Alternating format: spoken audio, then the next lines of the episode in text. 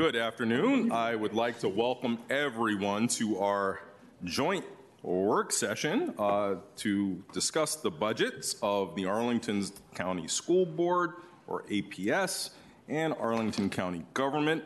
I'm Christian Dorsey, and today I'll be jointly presiding with the co-chair, with the chair of the school board, Reid Goldstein. Welcome to you and all of your colleagues. We are thrilled to have you here.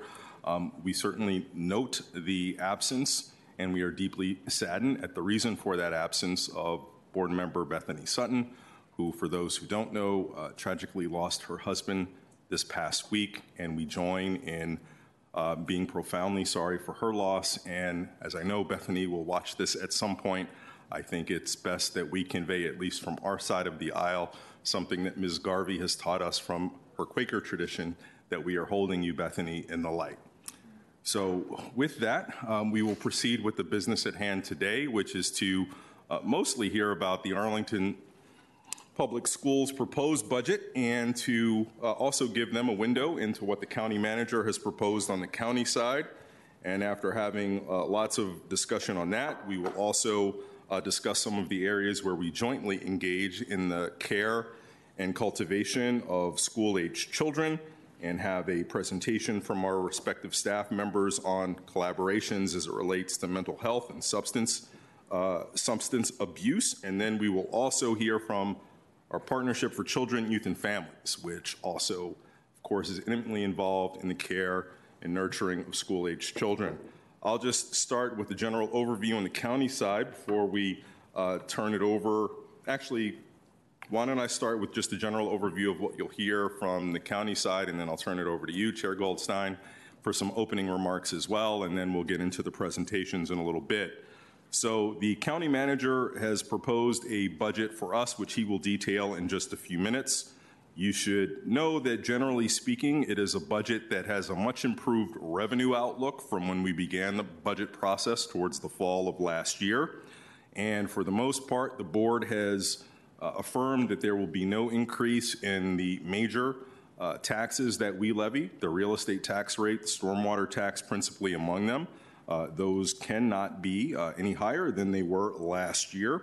Uh, but there is a proposed increase in a uh, fee that is collected from every Arlington, every Arlingtonian um, who owns property, and that is the household solid waste rate. And that fee is substantially being proposed to increase this year.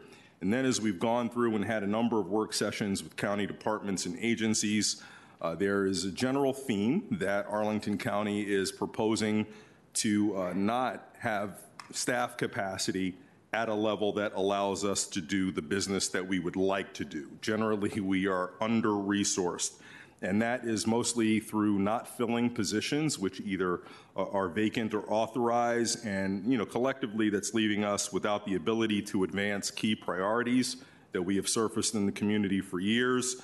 It also does not allow many of these departments and agencies to function at maximum efficiency, and it does put a, uh, a very significant strain uh, and, and, an inability to relieve the strain on agencies that are already stretched thin because their staffing is at the margins.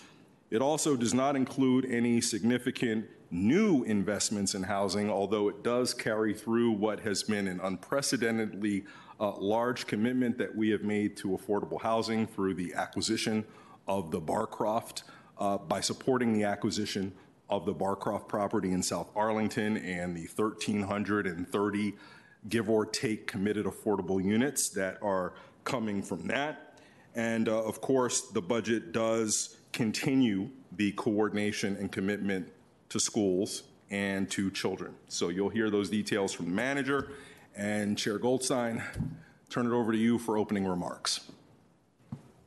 Thank you very much, Chair Dorsey. Uh, first, let me say that uh, we're delighted to be here. And as always, we thank the county, county board, county government for their unwavering, unending support for Arlington Public Schools included, as you say, in this budget. So um, let me just make some brief opening remarks, and then we'll take a look at the highlights of the APS budget. So the school board provided the superintendent with clear direction for this budget that aligned with our priorities. One, provide high quality education and address all students' social, emotional, and academic needs. Two, align to the 2022 2023 school board priorities. And three, recruit, hire, retain, and invest in a high quality and diverse workforce by sustainably funding market competitive salary scales and benefits.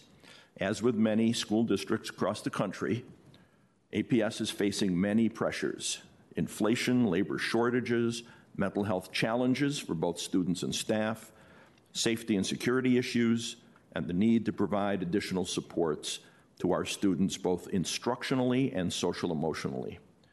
The school board's proposed fiscal 2024 budget addresses to the greatest extent possible both the school board's priorities and the many pressures we are facing given the limited increases in revenues we are experiencing. We are providing a step increase and a 3% cost of living adjustment for all staff, as well as increasing both instructional and mental health supports for students. We would like to do more, but we also need to ensure our buzz, excuse me, budget is fiscally sustainable. We need to explore ways in which the schools and the county can collaborate on providing greater mental health supports for our students and staff and continue those supports to our students as they move on from our schools. We are eager for the opportunity to continue and expand our collaboration with you. The school board's proposed budget you're about to see deviates from many in the past. For a variety of reasons, we've been unable to come to consensus on a good number of potential changes, both adds and cuts, and have tabled many of those for additional discussion.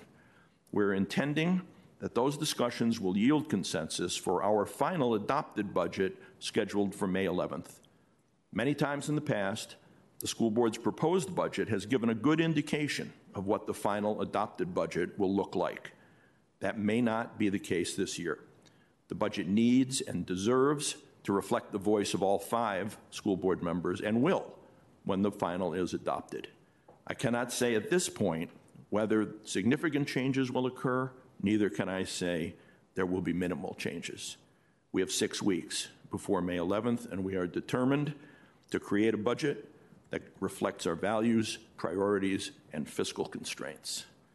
Now, let me turn it over to our superintendent, Dr. Francisco Duran, for a more detailed look at the school board's proposed budget, and we are happy to entertain your questions afterwards. Thank you. Thank you, Chair Goldstein, and good e afternoon, everyone. It's a pleasure to be here with you to share with you again, as Mr. Goldstein said, the school board's proposed budget, which there are still continuing conversations going. And so we have a presentation we can bring up. Um, appreciate that. As we start, um, just an overview of the um, proposed budget. It's currently $803.7 million.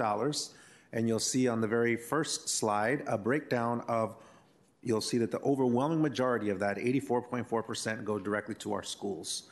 Uh, and so if we can get that up, all right, I'll pause for a moment. But as we pull up the pr- presentation, again, I just want to reiterate um, some of the comments similar to Chair Dorsey that uh, while we have put forth a lot of investments here, we have moved forward with continuing to invest in our teacher salary and our staff salaries. We have a lot more work to do. Um, and when we think about what the issues that we're facing in education with the shortage of labor and recruitment of staff and retention of staff, it is a major area of concern of ours. And so, what we've done in the proposed budget is to simply stay in line with being in the top three uh, of our surrounding jurisdictions at all of our various scales. Not necessarily at the top in some scales, but in the top three. And that allows us to remain competitive, but does not allow us to be in the forefront. And that is an area of concern that we need to continue to think about uh, if we want to maintain and recruit uh, staff. So you can see again here on the first slide a breakdown of what our proposed budget is. Uh, again, I just want to highlight that the overwhelming majority goes to our schools. The next slide kind of breaks down what Mr. Goldstein outlined and how the budget was built. First and foremost, to make sure that we had a minimal compensation increase that again kept us at pace with being in the top three uh, competitiveness of our surrounding jurisdictions, where we looked at each of our salary scales to ensure a year ago, if you recall when I was here, we talked about a major investment and some changes that was a result of a compensation study. That compensation study was one that allowed us to compare all of our scales to our surrounding jurisdictions. As we continue to do that, we saw the need to make sure each year, and we will continue each year, to review those because as we change our salaries, so do our surrounding jurisdictions. And so part of the effort this year is to make sure at least we maintain where we were there. Mr. Goldstein outlined our school board's priorities. I won't repeat them, but you'll see in the presentation how we have broken down our, any investments related to those. And then this budget does, as it currently stands, use uh, some of our reserves for compensation. We, ha- we use all of our reserves for compensation from the compensation reserve. We use additional reserves for some of the additional funds and debt service. We try to as much as possible, but you'll see that there are some areas where it goes beyond using our um, reserves for one-time costs. So you'll see on the next few slides a highlight of the budget. Uh, the first one, Mr. Goldstein read our priority one, which is really around academic progress and thinking about ways that we're meeting our students' academic needs, uh, particularly in the area of literacy, math, and then looking at our students with disabilities, English learners, our Black and Hispanic students, and those are based on the data trends that we've seen in terms of need. So in priority one on the next slide, you'll see one, there are some enrollment changes as our enrollment is projected to slightly increase, uh, and that is going to cost $6.2 million or 67.95 FTE. Again, that is directly connected to the anticipated uh, growth in enrollment. We've also identified 15 positions related to supports for student social emotional and mental health supports for about $1.8 million, and then some increased supports for our students with special populations, 10.4 or $2.4 million. We also have some additional instructional resources and supports, uh, and that's in the area of $4.3 million and 20.5 million and 20.5 FTE. And again, each and every one of those are related to literacy and or math supports uh, that are helping our student achievement move forward. So in priority one, which is dedicated to achievement and mental health and lo- looking closely at the special populations, we're investing an additional $14.7 million. On our next slide, our priority two is really around how do we, as I shared a moment ago, sustainably fund our market competitiveness and remain market competitive. And then also, as we've begun to engage in collaborations with uh, our negotiations, we currently only have one established collective bargaining unit, our administrators. We have our teachers and our support staff that are currently uh, in the process of having an election. Uh, but right now, this budget does not reflect anything from negotiations with those two bargaining units. So on the next slide, you can see that the overwhelming majority of our priority two investment is the compensation change, which is 25.6 million, and that is a cost of living adjustment of 3% and a step moving forward for all employees who are eligible for one.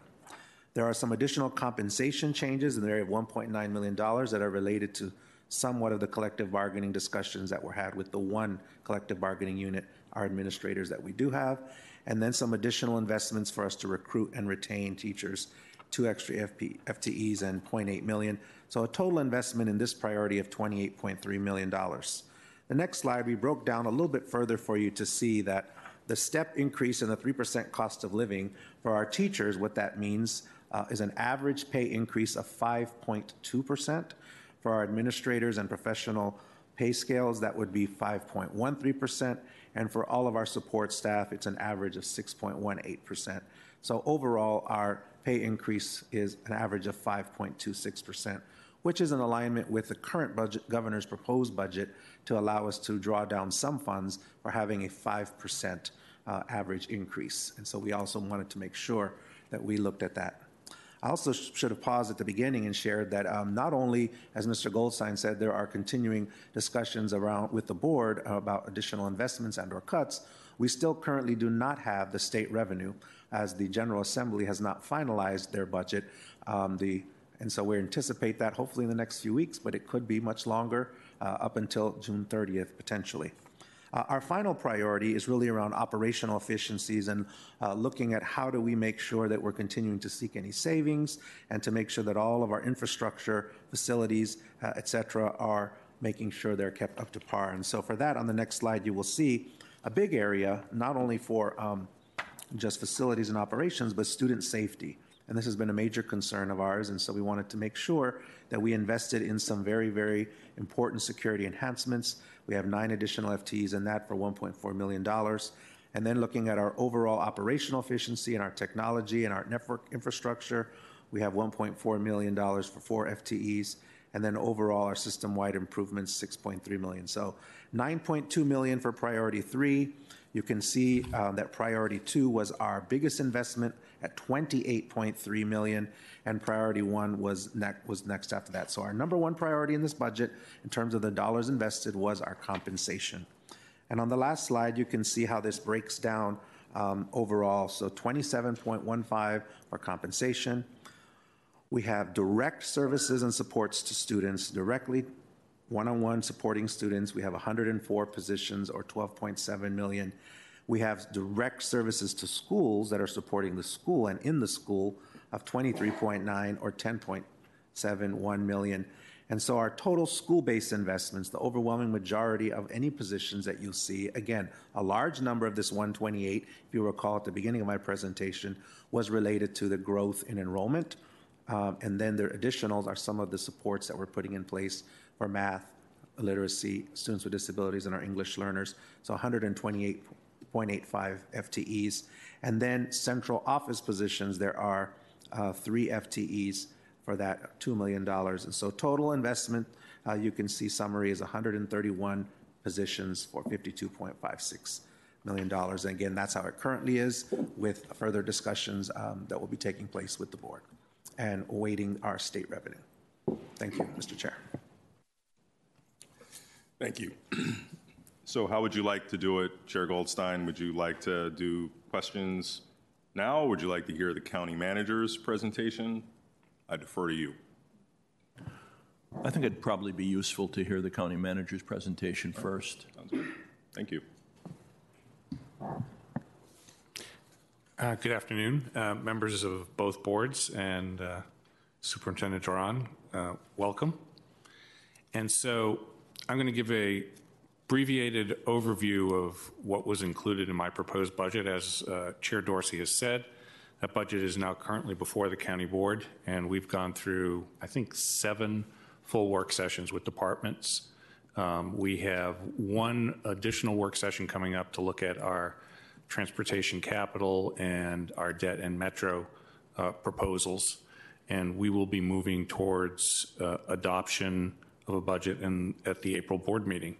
So why don't we start off with uh, an overview of the kinds of things that we were focused on. Uh, We have, at this point in fiscal '24, we continue to see improvements to our tax base, and this is all uh, in the context of what was happening with COVID. We are, in many instances, back to, if not above, where we were on some of our tax revenues, and I'll talk about this in another slide, about some of the, uh, not real estate tax, we'll talk about that separately, but our meals and sa- sales taxes are doing quite well. We continue to have expense pressures, as does the schools. Uh, The main pressures, uh, again, are on salaries and trying to remain competitive. And we also had been focused uh, by the direction of the board to look at not only focusing on investments in employees, but make- making sure we maintain many of our critical programs and uh, with a focus on housing and mental health. And we typically, at this point, when we propose a budget, we're doing a look ahead of what we think the fiscal situation is going to be. And as I'll talk a little bit about later, we were a little bit surprised where, where we were on the commercial real estate market because of the vacancy issues we have. We actually did a little bit better than we thought, um, with commercial assessments being slightly positive. And I'll talk about that in a minute. So if we can go to the next slide, our overall budget, $1.54 billion. You can see, um, just to put it, I call it a fun fact. I don't know if it's fun, but it's a fact that schools transfer is 607.6 million, and on the county operating side, our total salaries and benefits for all our employees is 511 million. So if you think about it, our budget essentially the biggest expenditure we have in our budget is schools, and I think that's as it should be, and that's always been the case. But that speaks to the priority that I think the board and the community have placed on investment in schools. So within that $933 million, keeping in mind that 511 of that is for salaries and benefits, you see that that leaves a little bit over $400 million to do- the other myriad uh, set of programs that we have. So let's go to the next slide. So we had talked, and this is always something that comes up, and so we're trying to explain to people. Back in November, we had done uh, an estimate of what our expenses would be and estimated revenues. And we received guidance from the board at the time. At, uh, we had a $35 million gap between those estimates that we needed to look at service and program efficiencies, how to use one-time funding, making sure that we're a little bit ahead of you. I know you're jealous about where we are with collective bargaining. Um, so we had three certified bargaining units, and we went through that process. Also to provide funding for housing um, and some of the pressures there, and also um, with schools. And so, the, um, let's go to the next slide. How we sort of managed through that process is that on the revenue growth, as I mentioned, we did a little bit. Uh, sales taxes and meals taxes are above where they were pre-pandemic. Our transient occupancy tax, which is the tax we collect uh, related to hotel stays, is almost back to where it was uh, pre-pandemic, which is good. Um, and then on real estate assessments, are um, on the residential sort of uh, single family and side, those those continue to show fairly significant growth, reflective really of a snapshot in time right before interest rates were going up. And then on the commercial side, I think you'll read a lot about right now we have a commercial vacancy rate um, in our office commercial office sector about 22%, which is a record high. And that is obviously very concerning. We're taking a lot of steps to address that through changes to our zoning ordinance to try to open up our commercial spaces for additional use. But um, the way c- the commercial real estate market works is there are some long-term leases.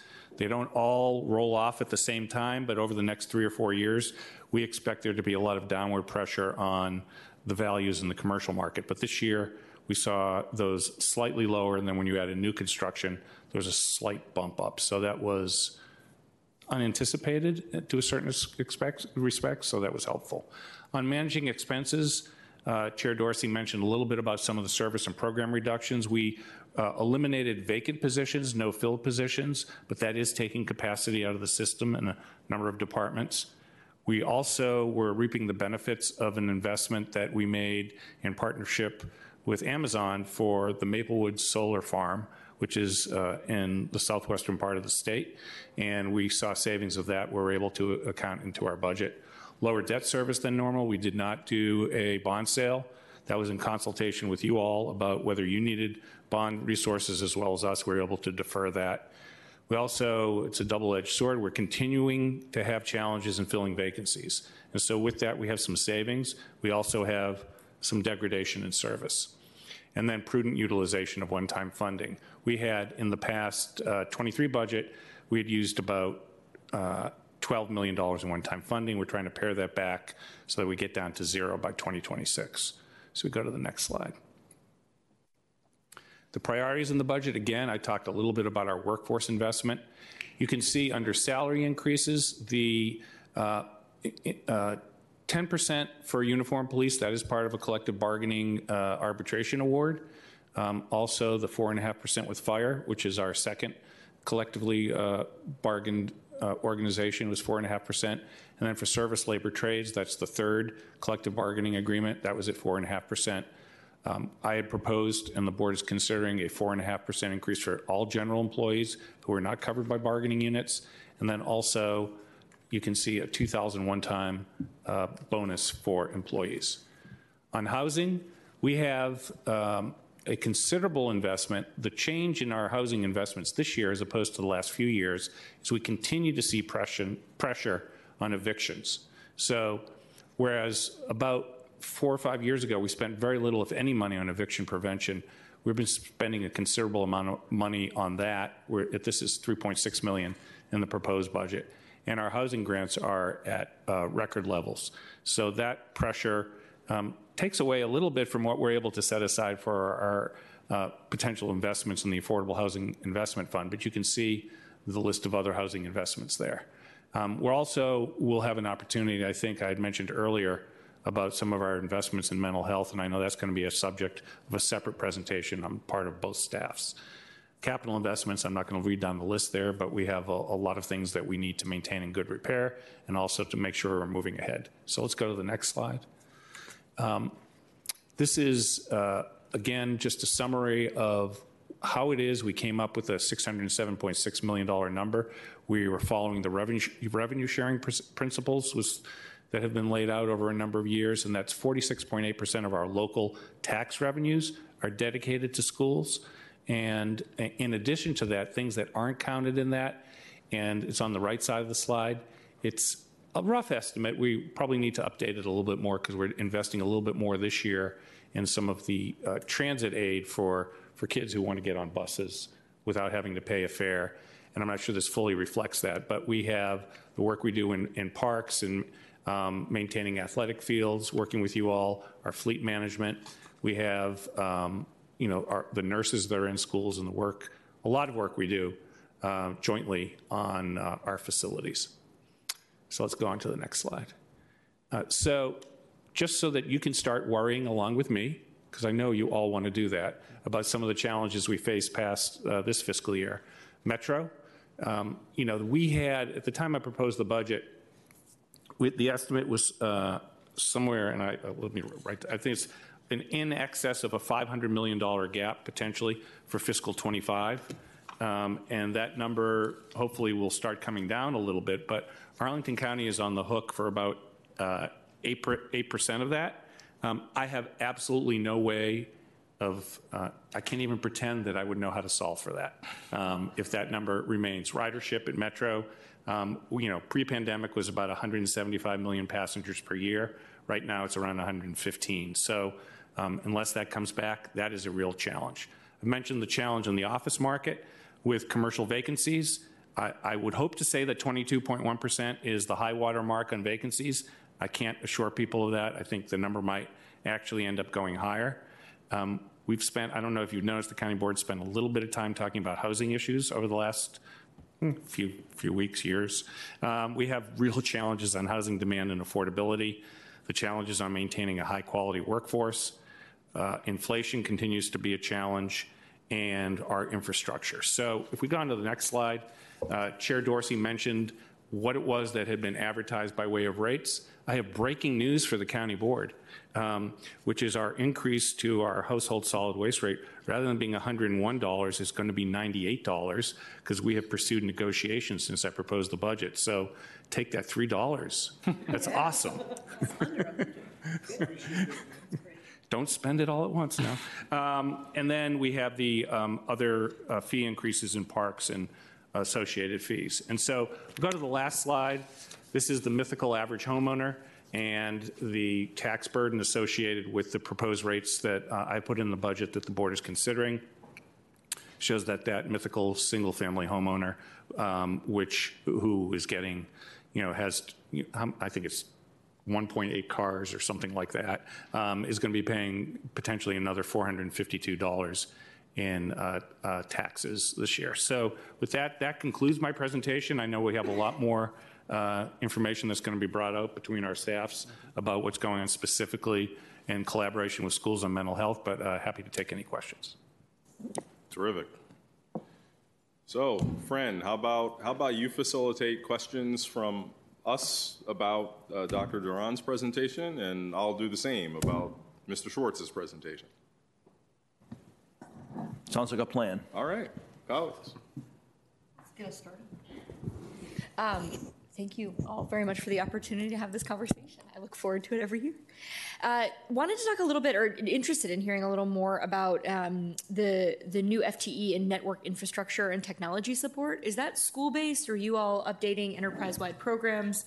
Um, more insights there. Yeah, the the FTE. Oh, the, the FTEs related to that are school-based. There's some more um, positions that support technology in the schools. And so right now, there is a formula and a model where we would love to have one person for each school to support technology. We don't have that yet, so we have a phased-in plan.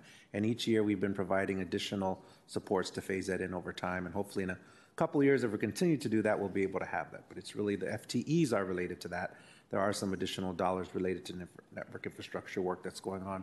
We are simultaneously working with um, our ERP upgrade, uh, and we have some money Mr. Schwartz and I have talked previously about the model you use and using some of the CIP fu- funding in that way. So that is also happening. But the FTEs specifically are related to supports for schools. Great. And in schools. Um, and are those folks who are sort of exclusively on the management of the tech side, or do they straddle instructional roles? No, those students? are, those specifically there are management of the technology side.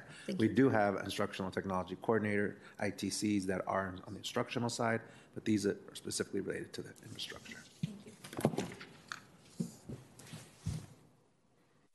go by these. Yeah.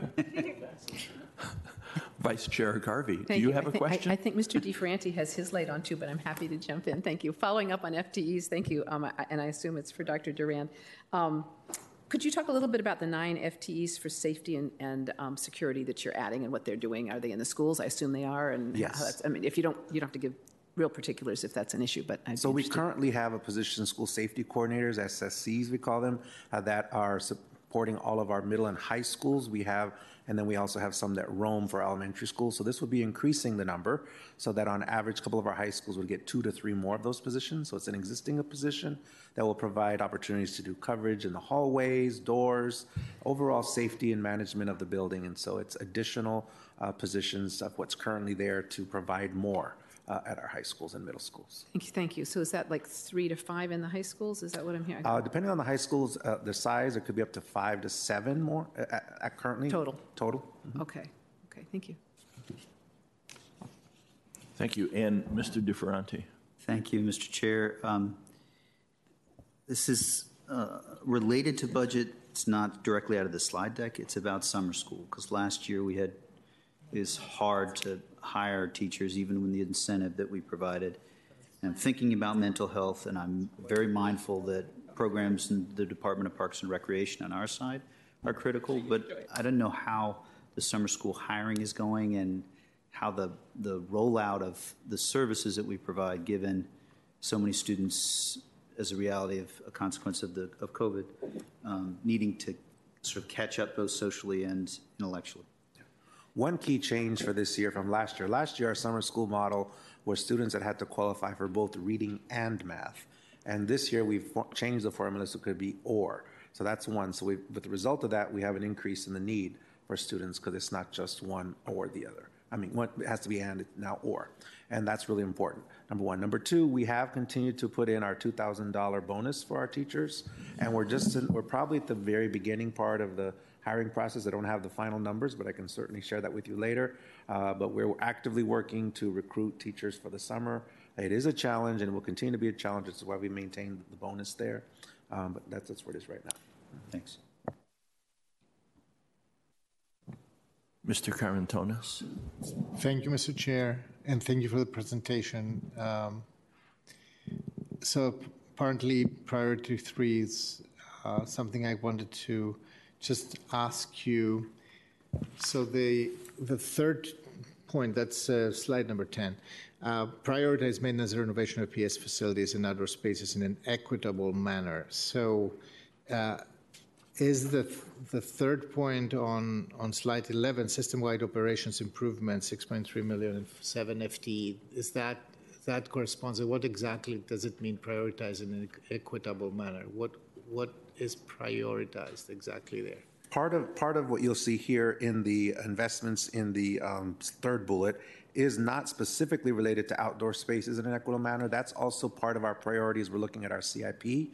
And so these priorities are budget priorities, but we've also, what I've really appreciated this year and last year from our school board is that we have stuck with priorities across the board, not changed them for various reasons. So when we're thinking about maintaining and looking at outdoor spaces and overall how we're beginning to look at our facilities, you're going to see a lot more of this third bullet in what we're doing in our CIP work. Okay, okay, good, thank you. Yeah, I think the reminder that the priorities themselves are our overarching priorities, not specific just to the budget, but the budget was in fact designed with the priorities as the core focus. Right. And so that bullet in particular, because it doesn't quite apply to the, the budget, may seem out of place, but it fits in with a larger system. Um, I mean, what I'm trying to elicit here is how, you know, the operating budget is feeding into this and how exactly it works. Uh, Chair Dorsey, do you So, have thank you. questions for us? Thank you. Uh, I have a question about um, locks in bathrooms. Is it too soon? Sorry, all right. Anyway, You got so tense. Look at that. Sorry, sorry. Trying to bring a little levity on a Friday afternoon. Anyway, I do actually have a question about your use of reserves here, and uh, to what extent does your budget take you either close to or past some of your, your uh, desired sort of guidelines for um, capitalizing your reserve accounts? Can you just give us a sense?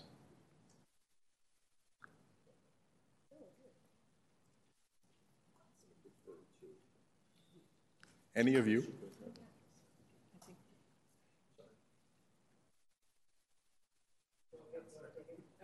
I will take it. Um, This is a, a- been an ongoing conversation for us for, for many, many years, um, in the sense that we've had, um, we, we have had a, a habit of needing to use reserves in order to cover for, for core instruction in the past. Um, This year, we get down, I believe we're using 42 million, is that the right number? It's, it's in the range of 40 million um, in, in our reserves, which definitely takes us to a point where we will end up with about 17 left that Okay. then would need to sustain us for any ongoing overages for next year. So that 17 that remains in reserves does not clearly be, does not account for the 42 that we are currently using. So unless we then have additional funds that come in next year, we are beginning the year 42 million in the hole, roughly 42. And so the 17, i- is that spread, can you give me a sense of how that's spread across your various reserve funds? Is that mostly in the That's compensation reserve? future, yeah, that's uh, future budget years reserves. That's for future budget reserves. We do have other reserves that are not able to be used for the budget, like CIP reserves, those types of things. Okay. That's not Yeah, that's not of All our. right, this this is just your main future budget years reserve. And I will say, of the 40, about $2 million, the bulk of it is coming from our compensation reserves. So what we do at the end of each year, when we do uh, look at our reserves, we look at and break it down for any reserves that are related to what we call lapse and turnover. So these would be any positions that were unfilled, or if we hired someone new into the position that salary was not as high as the previous person. We set all of that aside at our closeout in December into a compensation reserve. And that is over probably 55% or so, uh, over 50% of what's being used in this budget is directly related to lapse and turnover.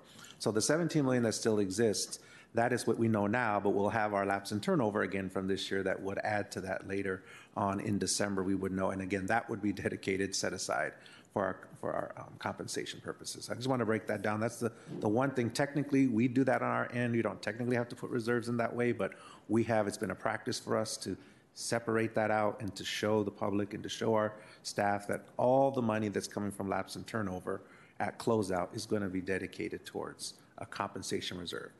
We did use it all this year because we wanted to try and catch up to at least the minimum of the 5%. One, because it's in the governor's proposed budget, and two, because as we looked at all of the comp- compensation markability and to stay, you know, in competition with our surrounding jurisdictions, that's about the area we needed to be. So we did use all of that. I mean, it's certainly a reasonable choice to use um, savings in personnel on personnel that you actually have, right? I will say anecdotally, Leslie Peterson is worried. So if that tells you anything. Understood, understood. And I can imagine you have all kinds of perspectives on that, for sure. Yeah. Thank you. I, If you want to do a second. no, round no, of second round, you go first.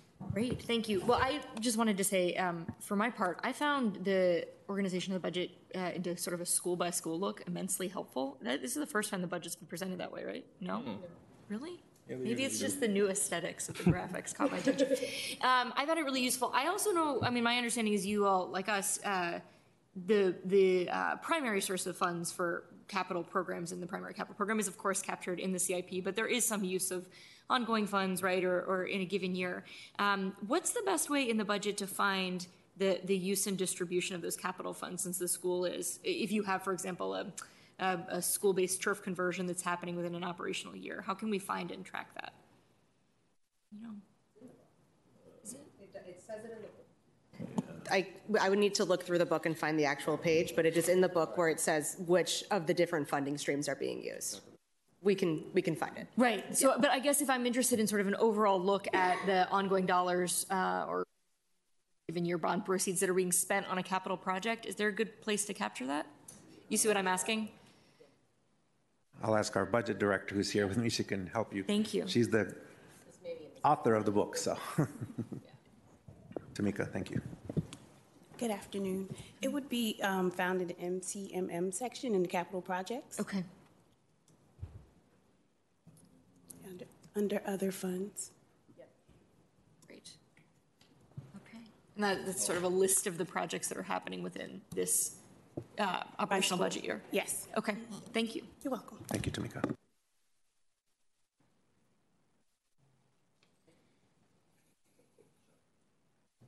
Ms. Garvey. Thank you.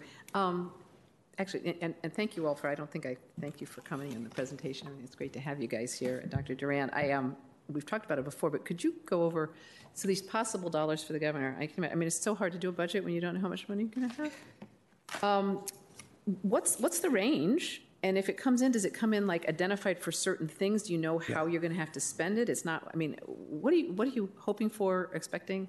Well, what we know of what the House and the Senate budget versions are what we know what they've passed, but during the compromise, it could change. So what we know right now is the Senate bill does provide us with approximately 4 million more dollars. However, 3 million of that is dedicated solely to a bonus for staff.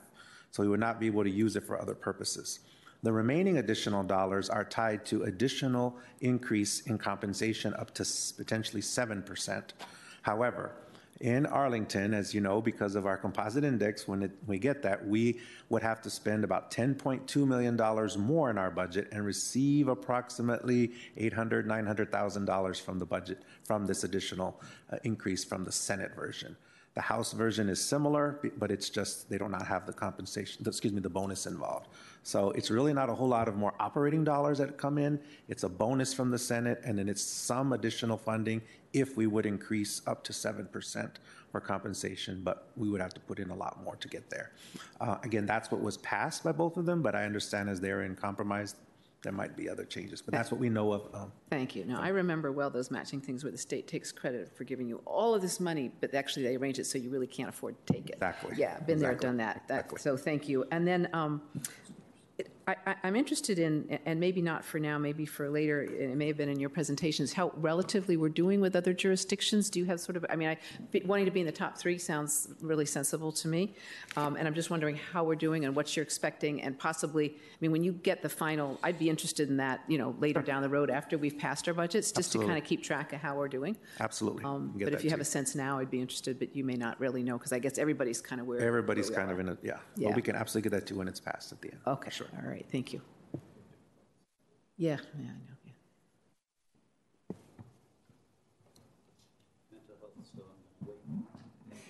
yeah. Okay. All right, so maybe I'll take the baton and uh, facilitate any questions that you all may have about county government operations and/or Mr. Schwartz's presentation. So uh, let's start with my colleagues first. Yeah, And their absolutely. questions. So, Ms. Kadera? Hi there. I had a question that actually is a question that came to us in our public meeting last night in our public comment period.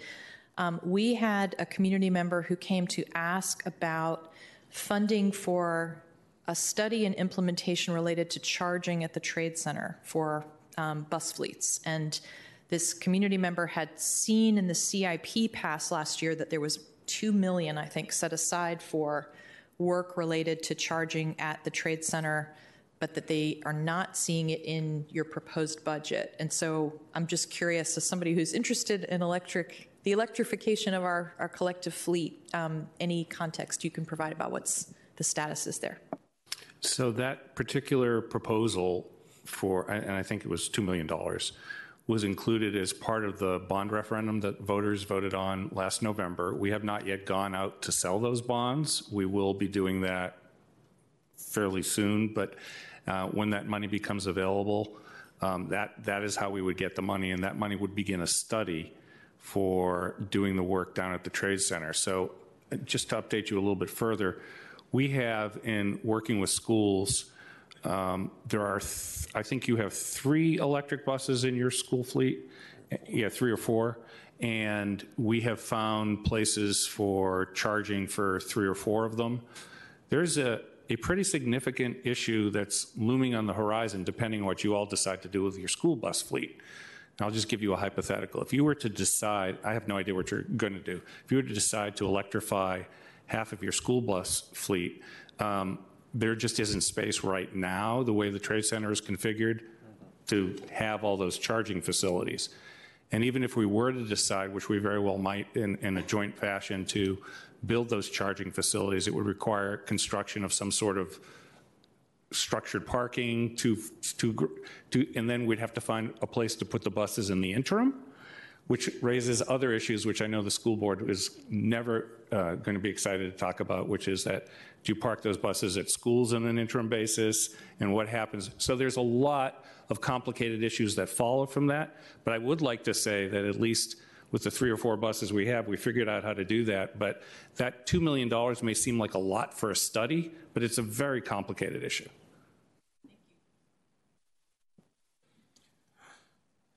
Thank you for the question. Mr. Priddy? Yeah, so uh, you said it was 22% for the commercial vacancy rate.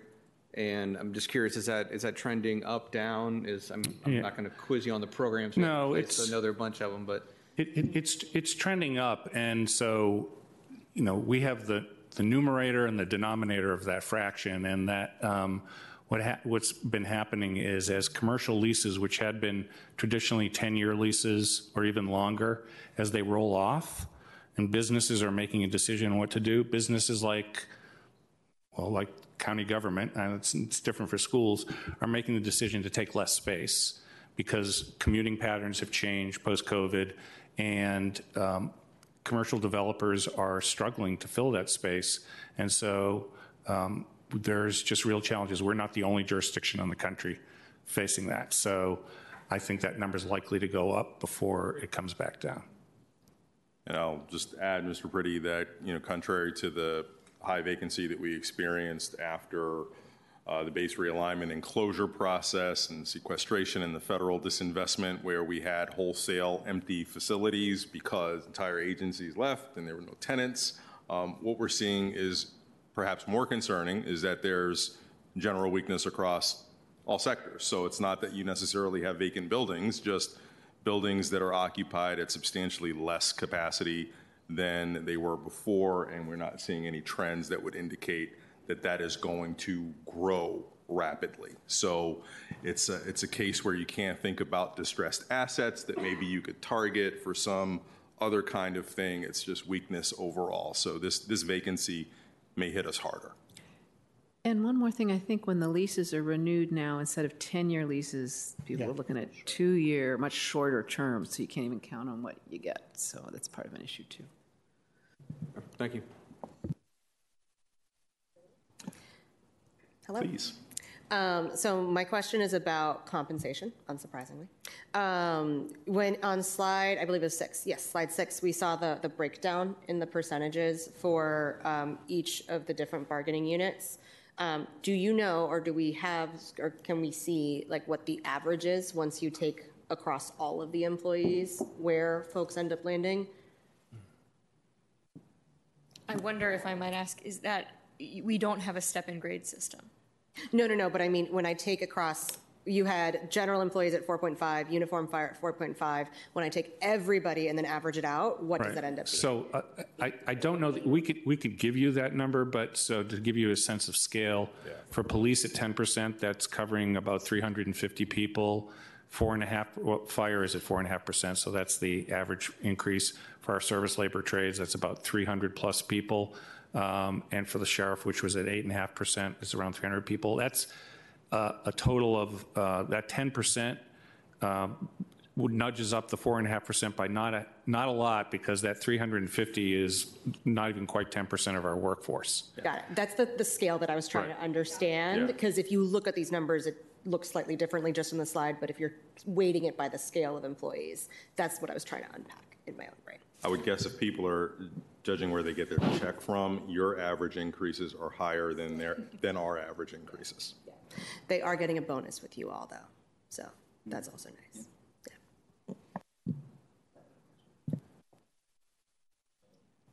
Yeah, let me finish up the first round here. Uh, I want to go back to the, um, the topic of um, electric bus charging, and I didn't really understand. Um, You said that you had not sold the bonds yet, but we're planning to, is that right? Yeah, that's, that's correct. And when that, and that's going to be the spring? Spring, right. And then when the money becomes available, then we'll start a study and begin that process. So that's going to be soon. I mean, you get the money when you sell the bonds, right? Right. So we're anticipating that study sometime in the Yeah. I, I, you know, I'm not, gonna- this is the thing, is I'm not, I don't know exactly when the study is going to begin. I'm not trying to be difficult about it, but the, um, we, it's, it's wrapped up in not, we're not just studying the question about where school buses will be parked on the trade center. It's a whole jigsaw puzzle of moving pieces around. Now, we've been looking at it for a long time, and I think we actually need to start making decisions so that we can start unlocking the pieces there. But that's clearly a priority. Right now, and I don't have the percentage, I know maybe staff will be able to help. The school bus parking takes up, is the single biggest use, I think, of and I don't mean this in a bad way, impervious surface on, at, at the trade center.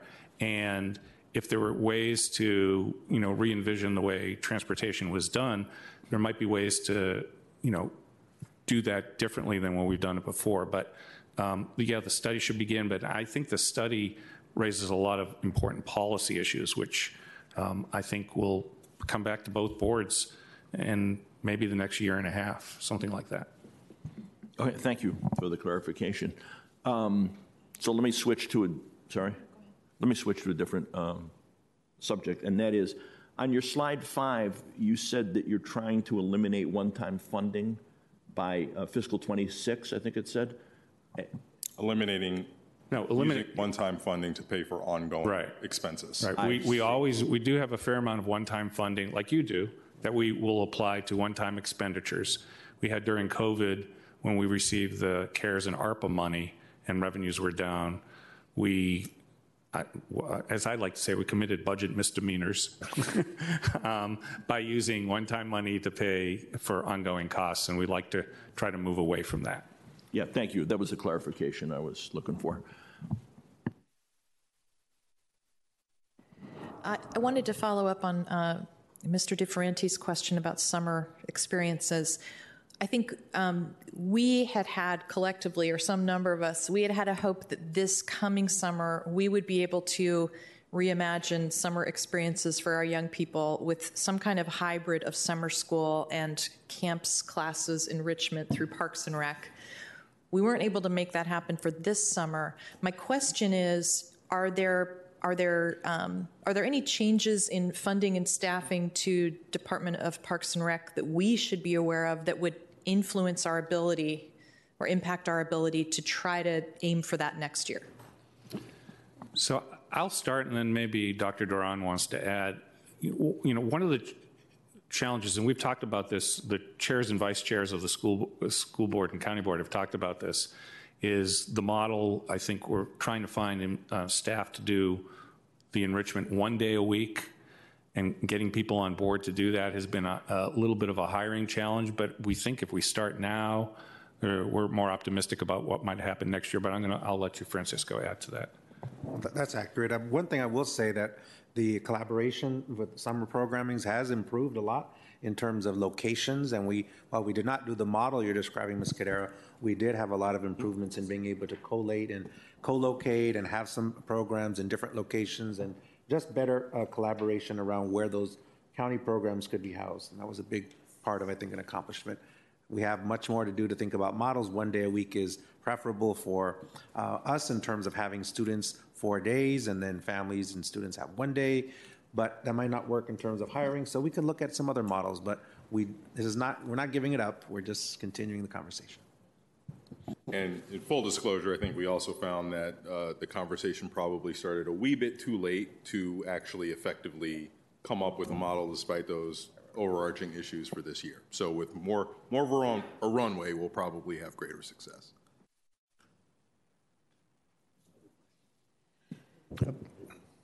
I, I just wanted to add to this a little bit. Uh, there is also the the issue of the duration of, uh, you know, the, the extension of, of available hours. It would be very helpful to understand uh, how big the need is because, you know, uh, staffing is very problematic and it's, it's, it's tough. Uh, making resources available is equally tough. Uh, in that order, though, staffing first and uh, adding, adding hours and adding this, this kind of capacity needs to be strategically planned. Um, that's that I believe that we will have to collect a lot of um, experience this year with that, make very good notes, and, and get back next year and, and appropriate the, the resources.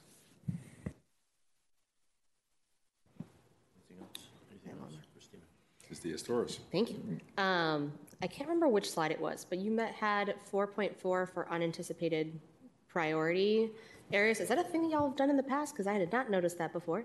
Um, and what have you used it for in the past if you've had it before? You're speaking to your long history on the Fiscal Affairs Advisory Commission. Yes.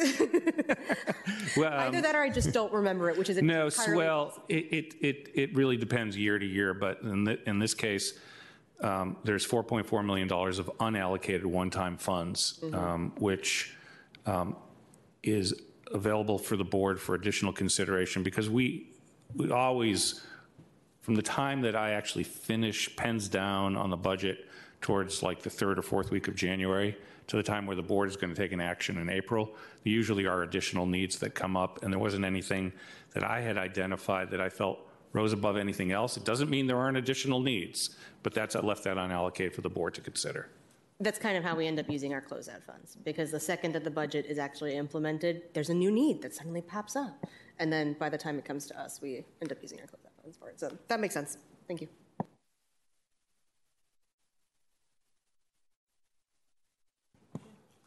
Done with our questions. All right, we're now ready to move on, I think, to the next phase of the conversation, which is going to include, I don't know how we're going to do this, but we're going to hear from uh, our respective staff members about some collaboration on working on youth mental health and substance use issues.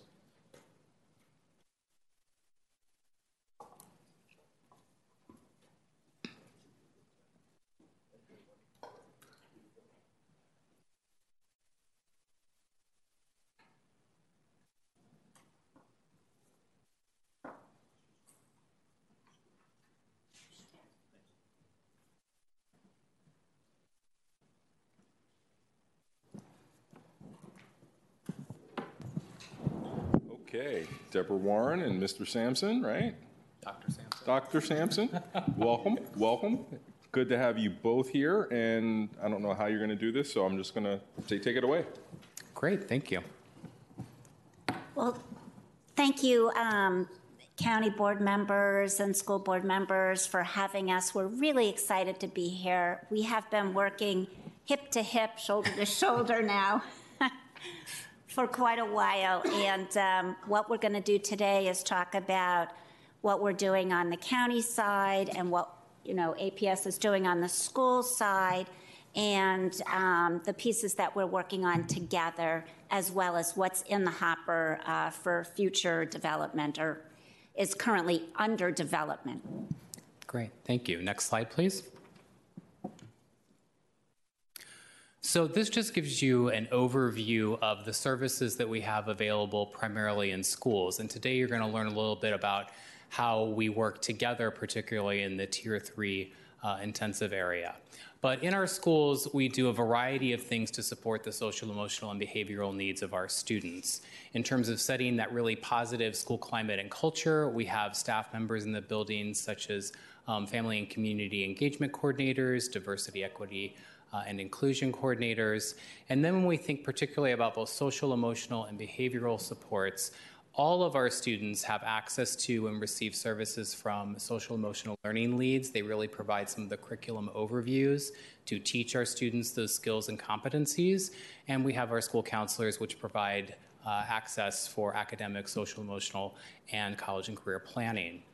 Um, for the students that need more support, what we call sort of tier two and targeted supports, we have a variety of staff members, school psychologists, and school social workers, and we'll talk a little bit later about a group of employees that's in the uh, current budget for intervention counselors. And they really provide some small group supports to students, giving them additional instruction and some skills, uh, and helping them to uh, sort of understand the impacts of their behaviors. We're also adding this year in the budget uh, deans of students at our large comprehensive high schools who will do more of the work with students who maybe are beginning to engage with the disciplinary system, and then they can work with them on uh, understanding new skills, new behaviors to replace some of the ones that may be negatively impacting them, as well as using restorative practices with our students to repair harm that may have occurred as a result of students' actions within the building. Then we're if we look at students who really need more intensive supports, really those few students that rise to the top, um, in the schools, we have a group of employees that work specifically with students uh, with disabilities called interlude therapists who really need um, really targeted uh, social emotional assistance. And we also have behavioral interventionists that work with students who need work in uh, understanding behaviors and then providing replacement behaviors. Today, we're going to talk collaboratively about some work that we're looking to do to implement uh, uh, DHS therapists within some of our schools. Um, and as you go through the continuum, we start to look at more supports in the tier three area, being some of these partnerships that we have with uh, collaborators such as the Department of Human Services. Next slide. Um, currently, within uh, Arlington Public Schools, we've done a variety of efforts to meet the current need um, with our students and in our community. So we've held a number of community conversations that are really trying to provide education to the community about opioids as well as how to uh, use things such as naloxone or Narcan. Uh, we have a robust health curriculum that provides substance abuse and mental health education to our students in grades 6 through 12. We do currently have six substance abuse counselors in our schools that at this point work with students from fourth grade all the way to 12th grade. Uh, they're a small but very mighty group of, of, staff that are really passionate about their work. Um, and then we also have completed uh, naloxone or Narcan training with our staff. So our secondary staffs were all trained uh, in February, and then our elementary staffs um, are required to complete this training by the end of April. So in that way, all of our staff members will be trained uh, in our schools in the use of naloxone. And then we've also been working to install um, opioid emergency uh, boxes, red boxes, uh, usually co-located with our uh, AEDs in our schools, so that then there is always naloxone available on each floor of our secondary schools should it be needed to be used for any reason um, if anyone suspects an overdose in the buildings. We're also currently, as we look to the next school year, looking at uh, exploring some additional mental health um, potential substance use education for school staff. Um, and we're also thinking about, um, we do provide mental health education for our students uh, in our schools, but are, are, there additional programs, additional instruction that we might be able to provide, particularly to our high school students, that would be beneficial? Next slide. I'm going to touch on the uh, current county efforts. Uh, first of all, in our Department of Human Services, affectionately known as DHS, we have embedded Community Services Board services, including children's behavioral health. In that area, we have 14 staff who provide um, outpatient uh, behavioral health services, which I'll talk more about in a bit. Um, we have our, uh, well, we have an entire crisis continuum of care uh, that we have um, robustly expanded in the last year to include the 988 Regional Call Center. We've tripled our CR2, our Community Crisis Regional Response, which is a regional uh, program um, that does mobile uh, crisis services. Um, our ARI program, Arlington Addiction Recovery Initiative, has been uh, really ramping up its um, naloxone training and distribution, actually quadrupled it, and um, we are seeing noticeable results in terms of a reduction of over 40% of fatalities uh, in terms of overdoses. Still the same number of overdoses, but at least reducing, saving lives, literally saving lives. Um, and that is a partnership with APS. Those school counselors are deeply involved in ARI. Um, and there's just incredible support across the county with um, police, fire, uh, the hospital, nonprofits, and so on. Um, Project Peace, which is co-chaired by Katie Cristol, is our um, our prevention uh, and promotion and support education program to address uh, domestic violence and sexual violence. Um, and uh, that program has really ramped up its youth programming.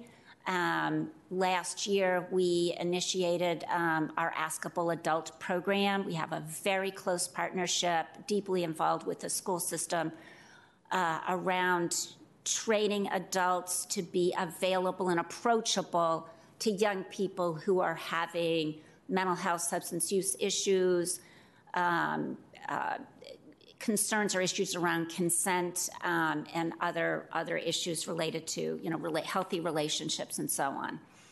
And then um, our developmental disability services is another very close partnership with. With APS, we um, just did a big study last year and strengthened our work on transition aged youth to ensure, and we are working um, fast and furious to actually expand programming for young people with developmental disabilities coming out of the school system. We're launching a new uh, employment uh, community based program at Sequoia Plaza uh, this, this coming fiscal year, so that's very exciting. And I have to mention our school health um, program, which is almost 60 staff, uh, led by um, Dr. Varghese. Uh, and, um, you know, can't say enough about that partnership. Next slide, please. So, drilling down into a little bit more specifics about our children's behavioral health care services, we have same day access, which means that um, during the day, like Monday through Thursday, you can uh, walk in and be seen for an assessment. Our outpatient services are really focused on youth who have serious emotional disorder or at risk of serious emotional disorder. And we do have very clear prioritization guidelines where we are focused on serving the most vulnerable children children who um, are uninsured, children who are on Medicaid, um, but we really are focused on those folks who cannot otherwise, you know, receive services through um, through insurance. Um, and we have a, we have a lot of focus on like, working with kids who are aging out and have um, serious emotional disorders and need to transition to our adult um, Community Services Board system. We have positions uh, dedicated to work directly with the detention center, uh, where we have very at risk youth who have significant behavioral health issues and substance use um, issues, which has really escalated in the last year, um, and court based services. Um, we have a program where we actually train, it's called um, Behavioral Intervention Services, where we actually coach parents on teachers and others on how to address uh, challenging behavior in kids. And then we have a robust prevention and wellness promotion program where we do mental health first aid, um, lock and talk, where we really work on preventing suicide and partnering very closely with ARI around substance use education and healthy living. Next slide, please. With the goal of really increasing the resiliency of our young folks here in Arlington. This slide shows you a continuum of care with regard to um, substance use disorder treatment. So, on the purple side, you see outpatient services that can be an hour, two to even three hours a week intensive outpatient services, which are two hours a day for five days a week, at least at the beginning, until uh, the young person um, is more stable in their recovery, and then those services are titrated gradually down. um, partial hospitalization, which is a very intensive program, pretty much all day, residential services, which, um, which uh, can be several months at a time, and then medical withdrawal services, which would be a few days. What I'm showing you on this slide is that we have significant gaps in our system of care for substance use disorders in kids. We have really developed these services for adults in the last five, six years in response to the opioid crisis. We are working very hard to develop contracts with a number of vendors to fill in these gaps. We are also developing services uh, in this area, which I'll tell you a little bit more about. Um, okay, next slide, please. So another way that kids can get help um, through is through the Children's Services Act, which um, is a is was established in 1993. Comprehensive it was called the Comprehensive Services Act at that time, and it's it's basically five pots of money that are pooled. You may be familiar with that. Um, and a family assessment and planning team comes together and develops a treatment plan for the youth. This is a, these services are available um, for youth who are at risk of or receiving services in foster care, demonstrate significant emotional behavioral health problems, and may require services from multiple agencies, may be at risk for residential placement, which we try to really focus on community-based treatment as opposed to residential treatment. It's better to keep kids connected to their families and their communities. Kids who are involved with um, juvenile and domestic relations court, kids who need private placement, you know, for special ed purposes. Um, and then some youth, a very small number, are uh, eligible for services through CHINS, which is Child in Need of Services, and that requires a parental agreement. These referrals can come through a variety of avenues through schools, through courts, through uh, DHS, and um, our staff manage that through our system of care um, staff. So, next slide, please. I wanted to talk a little bit more about um, our crisis continuum of care. I mentioned some of the expansions. Wanted to talk about our crisis intervention center because we have really strengthened uh, with significant county board support our crisis intervention center. We have recently been licensed for 23 hour crisis stabilization. This allows an individual to come to our crisis intervention center, which has five calming rooms, including a large room for youth and families. Uh, to be able to be together. But it enables an individual to receive an assessment, to get support, to de escalate, and then hopefully um, return home, or if they need it, go to a higher level of care.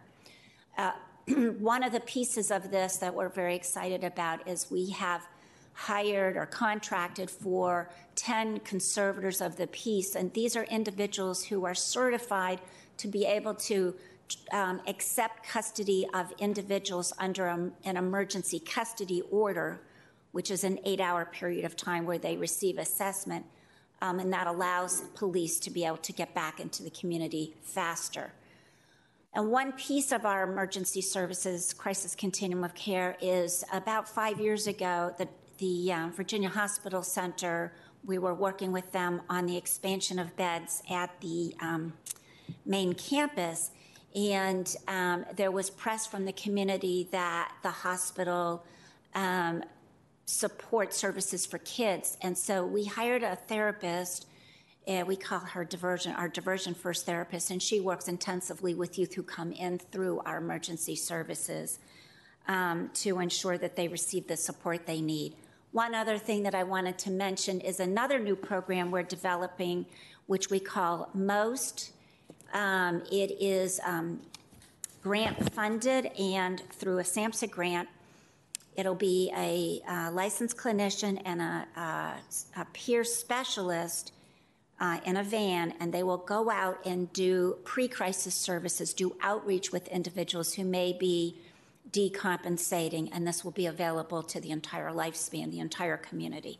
So look for that soon. We are um, we're in the process of hiring uh, our, our second uh, clinician for that program.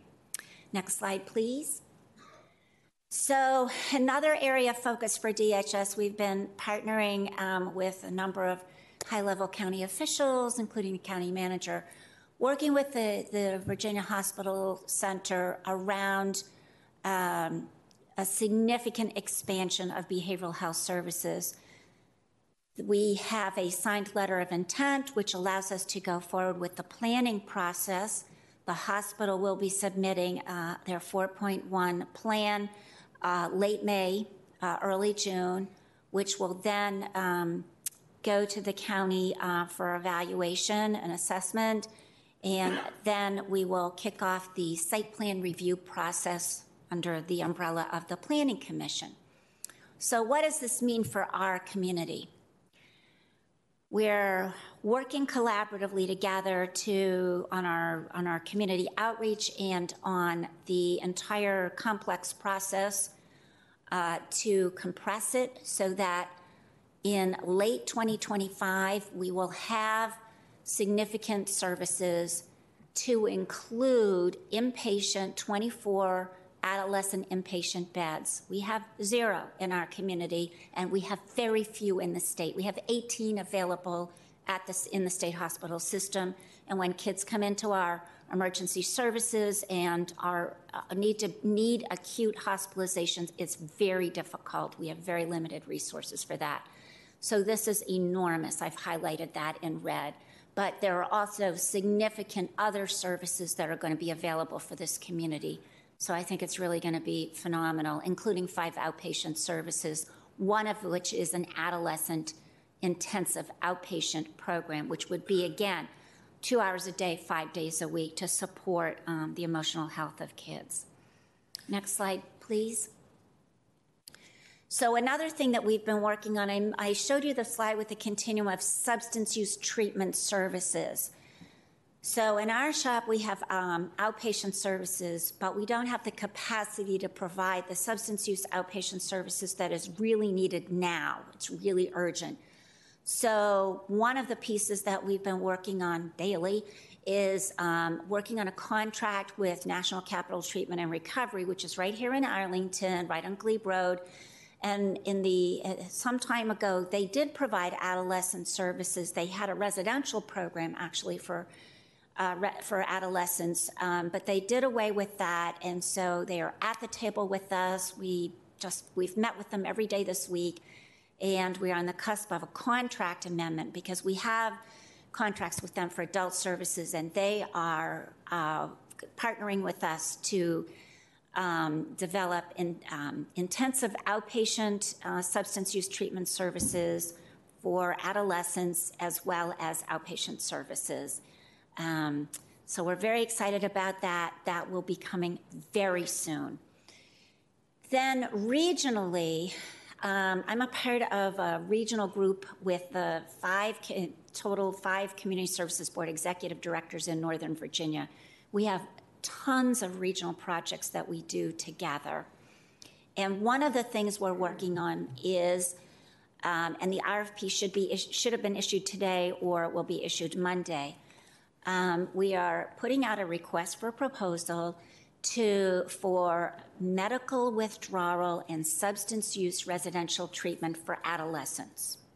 This is to, to be able to have a local resource where adolescents who are addicted to opioids can safely withdraw under medical supervision. We developed that here in Arlington about about a year and a half, almost two years ago now, and it's been very, very successful. So we want to replicate that with adolescents, and we're doing that as a region. It's a very expensive program to develop, so we applied for a Department of Behavioral Health and Developmental Services grant. We're waiting on that, and we are applying for a $5 million Partnership Opioid Abatement Authority grant that's due May 5th.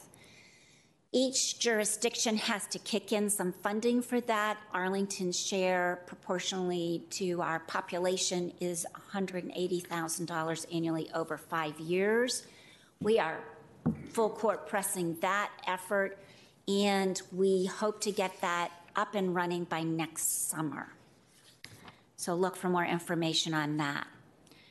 as a, next slide, please. As a short-term um, piece of work that we're doing, our DHS staff are developing in partnership with um, APS courts um, and our adult behavioral health, uh, as well as our local safe haven, actually. Um, we are working to develop an intensive substance use treatment group that'll meet three times a week with a parent component that'll meet every other week.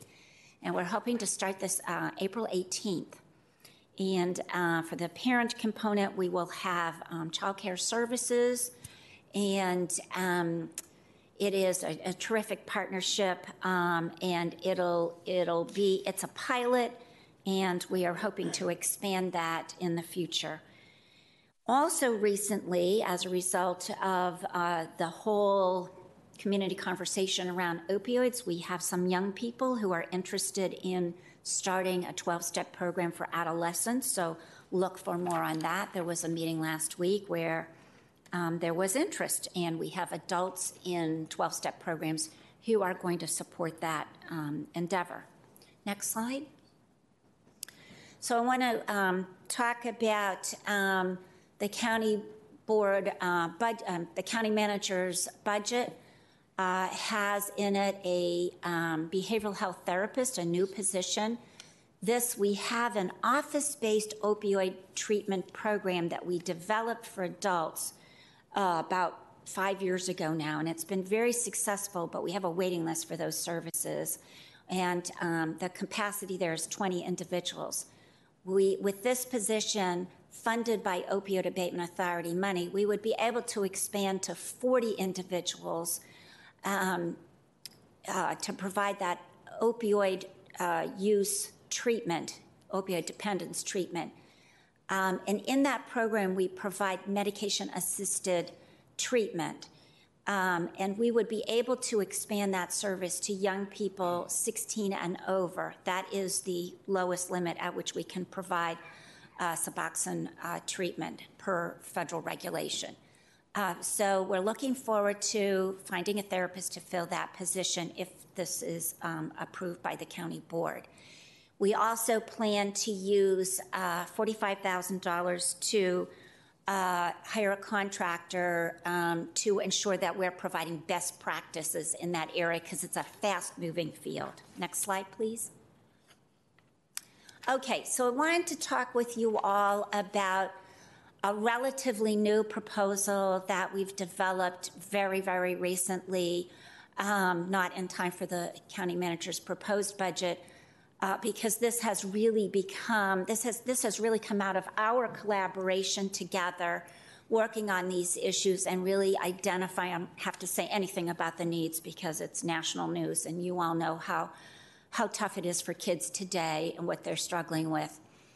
Um, we uh, actually, Dr. Sampson and I both worked in Alexandria, and um, in Alexandria, we had a school. We had there, there is a school mental health program. Uh, and we would like to pilot that here in Arlington. We feel like that's a gap in our service delivery system. This would enable individuals um, who are eligible for DHS services um, to receive them at the at, at schools. And we're talking right now about basing them, you know, in the high schools, but having some flexibility to work with the middle schools um, if the need surfaces there. Um, but um, uh, these individuals would um, provide the services at the schools, be a part of the school mental health teams, um, and work collaboratively with the APS staff on those tier three, those very high need youth. And the cool thing is, this would eliminate a lot of barriers in terms of transportation, you know, time availability after school, all of that. So we would be really excited if we would be able to um, provide that service here in Arlington. In fact, um, Dr. Sampson and I spent our time right before this meeting pouring over uh, an MOU, which is in development, and we really need to work out roles and responsibilities uh, for this level of service. Um, and how would we fill those positions? We're having high level meetings in the county to talk about a creative and aggressive recruitment, you know, multiple strategies, because we really need bilingual staff. We have significant vacancies in our child behavioral health office-based staff, so we really need to focus in on how can we entice individuals to come to Arlington to work with children. Um, and we would like to do this, we would like to start this, you know, full court press again uh, in the fall if we could and if we had uh, support, uh, county board support. Next slide, please. I'm going to turn it over to Dr. Sampson. So, as I alluded to before, uh, there are a number of investments on the school side uh, that we're looking to fund. So, 10 intervention counselors. So, these would be based in all of the high schools and middle schools. And their role would be to specifically provide some of those more targeted supports, sort of that tier two small group supports to students, as well as potentially some tier three supports to some individual students with higher levels of need, but trying to create a position that would be solely focused on this work, that they don't have other responsibilities in terms of the special education IDEA process or the academic and college and career planning pieces that uh, our school counselors also have to work on with students. We are also looking to add those three deans of students at the comprehensive high schools, and they would again be focused on trying to work with students who are beginning to engage in the disciplinary system to be able to support them um, with uh, trying to replace some of those potential behaviors, as well as working really through that restorative lens through restorative practices and try to repair some of that harm um, that uh, may be happening within the schools. And then uh, we are also looking, we've talked about the substance abuse counselors in the schools, the six, we're looking to add two more. So we'd have a total of eight in the schools uh, to be able to meet our current need with regards to both that preventative education as well as those interventions. Next slide. Thank you, Dr. Sampson. Oh, go ahead. Oh, sure. And I'm just going to highlight back here. So then we really think about within the schools trying to fill out with these new investments, trying to really fill out these services so that we can meet the current need of all of our students, including those that need some of these more uh, intensive and uh, targeted supports. Next slide. So we don't want to be Pollyanna-ish and say this is a piece of cake. This is really very challenging work. Uh, there's a real risk of burnout on the part of our staff. Um, I know that it's really a need to focus on wellness. We've all been sort of on, you know, full cylinders for more than three years now. And um, recruitment and retention of clinicians is really a challenge, all levels psychiatry, social workers, you name it, it licensed professional counselors. There is a national shortage of clinicians. Um, there was a study just about um, for, uh, Virginia, the Virginia Healthcare Foundation, about a year ago in January, that showed that Many clinical staff, a high proportion, are within uh, retirement age. So we really need to work on pipeline issues and um, engage young people in doing this work and be creative about how to meet these needs um, and balancing, you know, hiring case managers um, and uh, uh, uh interns and residents who can be supervised to provide higher levels of and to develop their skills to provide the um, the uh, clinical services that young people need. So, um, so here we have listed some of those challenges. Um, we are really focused at a very high level, as I said, on um, figuring out recruitment and retention strategies, um, working on um, how we can incentivize um, uh, licensed individuals to provide the, the clinical supervision required for individuals to secure a license, figuring out how we can have a career ladder for individuals who speak the languages that we need uh, to provide these kinds of services. Some of the other challenges we're dealing with are I mentioned that we can only provide medication assisted treatment for youth 16 and over, but we are seeing youth as young as 12 who are uh, opioid dependent, and what do we do about those young people? How do we safely detox them? So, really working with those kinds of um, real challenges. Um, one of the things that we're seeing is that a young person might come to us with uh, a substance use disorder or uh, a significant uh, emotional disorder, but the entire family has needs. And how do we wrap services around that family? We've tried various strategies at DHS. Um, but what we need to really, and that's an advantage of being an integrated department, but we need to strengthen um, the um, service integration around these families. Dr. Sampson? Sure. I think what we've also all seen is a really significant increase in need, and I want to I want to be clear. That's not simply that there are just more numbers of individuals that have more need. It's that the level of need in an individual, um, on average, seems to have gone up, and that's something that I've experienced um, for a couple of years, both in Alexandria and in Arlington. So. Um, the time, the effort, the amount of supports that may be needed for an individual um, are, are far greater than perhaps they were uh, 10 years ago. Um, we again have families with more complex traumas. We've all added the collective trauma of the COVID 19 pandemic into our lexicons and into our own internal histories, and you add that on top of, you know, what that did for some of our families was cause major housing instability, you know, we still have families who need food access. We have families that have some pretty significant traumatic experiences in their past. Um, and you add all of that on top of now um, a substance that is proliferating within our community. Um, and then it is a risk, we have riskier substance use. Um, and really, the challenge there is it's not necessarily that somebody starts out and then keeps getting riskier and riskier substances, it's that any use of an unknown substance could potentially um, cause fatalities if for some reason it is laced with, you know, a certain level of fentanyl. Um, and that is sobering to all of us um, because any use at this point could be um, detrimental to a student's health and or life. Yeah. And I already mentioned um, in the continuum of substance use treatment um, that we have a dearth of higher levels of care.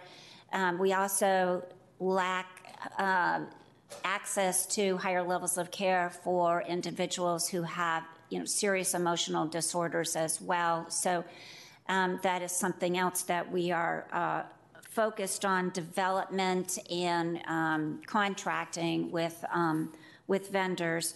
Um, however, um, I want to turn to the next slide, please. I want to sort of have us end with hope. I think there are a lot of bright spots. I think that the tragic loss of uh, the 14 year old who died from an overdose has really um, knitted APS and the county together in a way that we weren't before. Um, I think that we're seeing, you know, substantial collaboration literally on a daily basis at every level. Um, we cannot develop these services overnight. It does take time. It is a process. It is complicated, but um, but we're really seeing you know significant collaboration. Uh, and I guess I, for me personally, I am really impressed uh, here in Arlington with the rapid response that I'm seeing and an alignment on the urgency of the problem, as Dr. Sampson was describing. Um, we're getting and developing all kinds of innovative ideas for how to help um, children and adolescents, um, you know, to address the opioid crisis, the emotional um, mental health crisis, um, lots of support um, and I think the fact that we can talk openly that we have a problem. This is not good. This is a serious crisis. Um, and I think, you know, several years ago, we weren't able to really be as um, overt in our conversations about mental health and substance use. Uh, and I think the fact that it's a national conversation uh, and the openness here in this community to have those conversations is really significant. Um, I would agree, and I think you know collaboratively between um, AARI and the schools, we've done a lot of work to educate the community on opioids and also some of the preventative measures such as naloxone and Narcan. Uh, we have between ARI and the schools provided um, pretty high numbers of naloxone within the community so that individuals have it um, we also, when we think about harm reduction tools, we have now installed those emergency boxes on all floors of our secondary schools um, and are stocking those with naloxone that's available in the case of an emergency. Um, so we really are trying to make this, um, take this and, and make this a community opportunity to understand what is happening in terms of substance use, as well as to bring everybody collectively together to try to do their own part in whatever way that might be possible to prevent, you know, additional overdoses and particularly overdose deaths. So that kind of concludes our remarks. I think it's um, there's there's a lot of need and there's a lot in development, and we are at the same time responding to the now. So uh, we're open to your questions. I suspect there might be a few, but you certainly know that you have all of our appreciation for, um, you know, first of all, giving us a thorough overview of what has been in process, but what you've developed in, in re- reasonably short order. We very much appreciate the attention. All right, why don't we start with um, Can I just side. say something first? Uh, sorry, I was um, helping myself at the self-service water bar when um, folks were being seated, and I should have introduced them. So, of course, I've had the pleasure of meeting Deborah Warren before, who's your um, deputy director at um, DHS. But um, Dr. Daryl Sampson is our executive director of student services. So I neglected to introduce him before we started. Thank you. Thank you both for the presentation. Ms. Kadera. I had the um, I had the pleasure last week to have a briefing with um, Ms. Warren and Dr. Sampson last week just so I could wrap my head around what was happening on the DHS side. Um, I had I felt like I had a pretty clear understanding on the school side. Um, and it's clear to me what, what I'm really excited about is to see the collaboration between the two of you and your staffs. I'm really excited about the possibility that there could be a pilot for DHS um, personnel to be working in our schools, which I think, um, from my personal perspective, is a direction we need to head in. Um, and I'm excited because you both come from Alexandria. And as I was trying to educate myself about what we could do in Arlington, I kept coming back to some of the things that I was seeing in Alexandria, like teen wellness centers in the high schools, like DHS provided services in many of the other schools.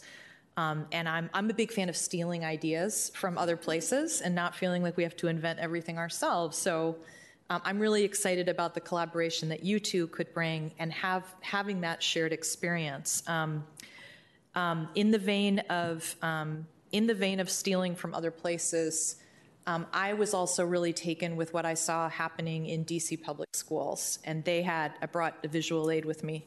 They have this plan called Here for You, which is their mental health supports in schools document. And what I love about this is from a general public perspective, it is so easy for me to understand what help can my child get in school? What help can my family get in school? And it is super streamlined in terms of understanding how that process works. There's one referral. There's school based professionals, and it's really clear what the people that are employed by the school system do and don't do. There are DHS people in the schools, and it's really clear how their role is complementary but distinct from the school staff.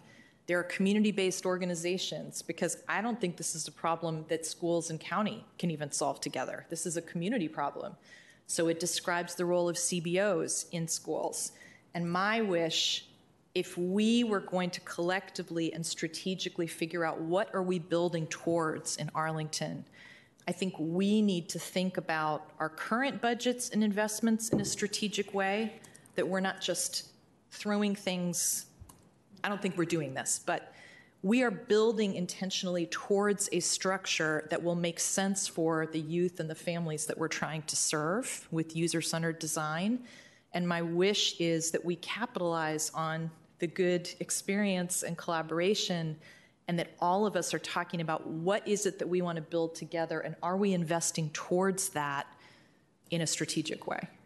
It's more of a comment than a question. The other thing I'll just say before I stop is um, I really believe it's essential for us to involve young people in the design of services and supports that are meant to serve them.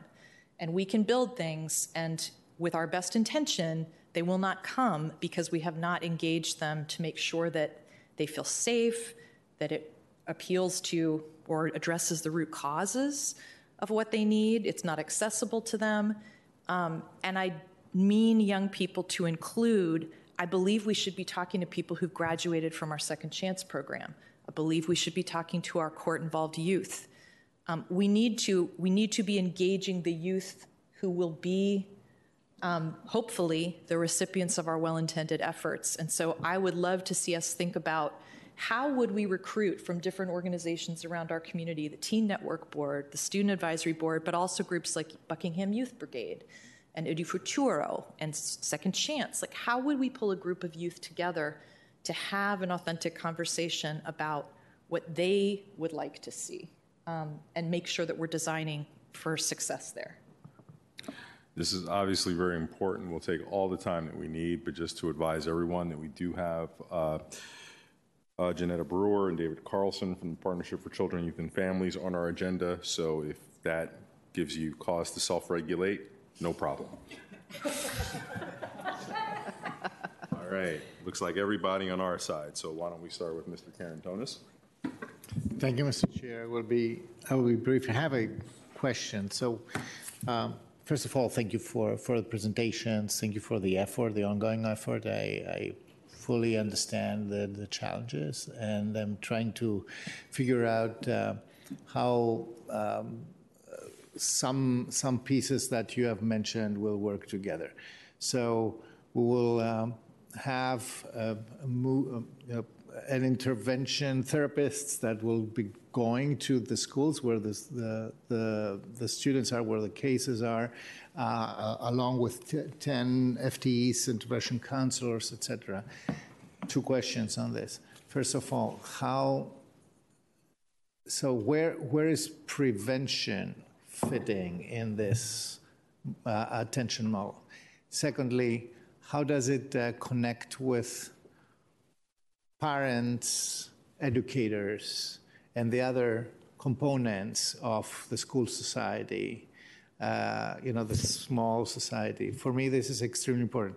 And the third is we have we have seen that access to to you know to to, not only to information, but to access to therapy, access to resources in general, is really also a function of uh, you know, social, cultural issues. There are barriers, not only language.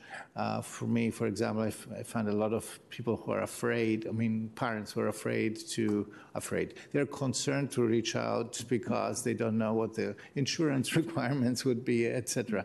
So this, I'm trying to elicit how this uh, intervention uh, layer would, would work?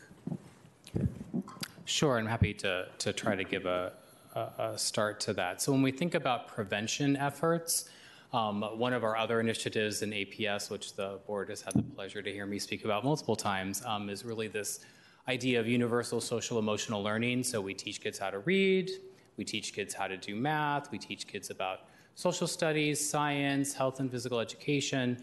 Um, but we also have a responsibility to teach kids um, the skills, competencies that they need to be able to function socially, to be aware of who they are as individuals, how that awareness or who they are interacts with others, um, as well as how they can uh, persist and meet goals, because that's really the work that all of us sitting here do every day. So we're really trying to implement this uh, universal teachers teaching this content to students um, in the same way that they teach math, as well as integrate it throughout the school day. Um, we also do provide preventative mental health and substance use education to our students through our health curriculum. There are health standards from the Virginia Department of Education, and I think of sixth grade health, and the, one of the first ones in there is um, about teaching kids about opioids. Um, so there, there are pieces and components where kids are getting some of this information all along. We also have opportunities um, in our middle schools and high schools. We do a program called Signs of Suicide, Acknowledge, Care, Tell. It's an evidence and research based program, and it really teaches kids how to um, identify if a friend of theirs is in distress or if they are in distress. It gives them um, the ability to acknowledge, you know, what they're hearing, um, care, which is that they need to be able to share how much they care about this person if they want to help them. And then the next step is really telling someone to be able to get that individual the help that they need.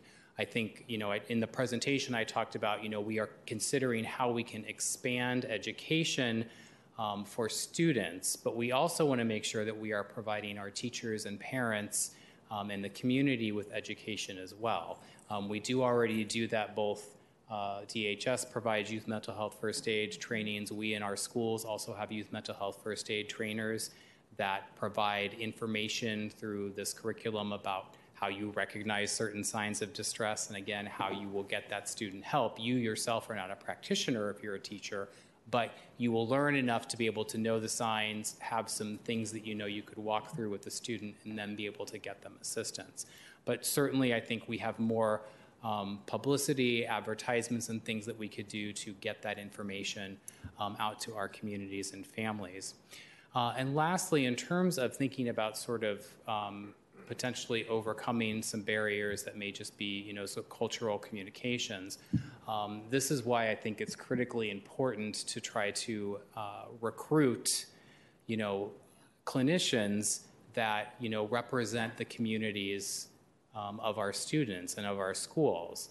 Um, because oftentimes it is not simply, you know, you can have a conversation with a family, um, and if a clinician um, is able to speak to some of the hesitancies from a personal lens, sometimes that can remove a barrier. What I've also seen be really helpful is if it starts at the school with somebody that's trusted at the school, you can then do a warm handoff particularly if you have a DHS clinician in the building, you can then do a warm handoff from someone that you trust to somebody that they are vouching for that you may also be able to trust. Um, we also in APS continue to strive to ensure that we have engagement with some of our communities um, through the number of our advisory committees. So some of it is doing some strategic outreach to key community members that we know are trusted that we could share. We are doing this program. This is what it means. These are things that we want to make sure families understand. Um, and they can also make sure that some of that word gets out. Garvey. Yeah, thank you. And I, I also had the privilege of um, having a briefing with Dr. Sampson and, um, and Ms. Warren. Um, it's wonderful to see the two of you working together the way you are. I mean, and, and in the briefing, there was a lot of it. I mean, kind of jokes back and forth. I mean, clearly you get along well and you're working really hard together. Um, and that's wonderful to see. And, and I think um, maybe it was the pandemic. I feel like we all just kind of retreated into our homes, into our offices, into what we do. And we've got to get kids out into the community. So I'd like to build a little bit on what um, Ms. Kadera said. I think um, you know, not only we've got these extra people, so a warm handoff to DHS might be great. How about a warm handoff to like the local library?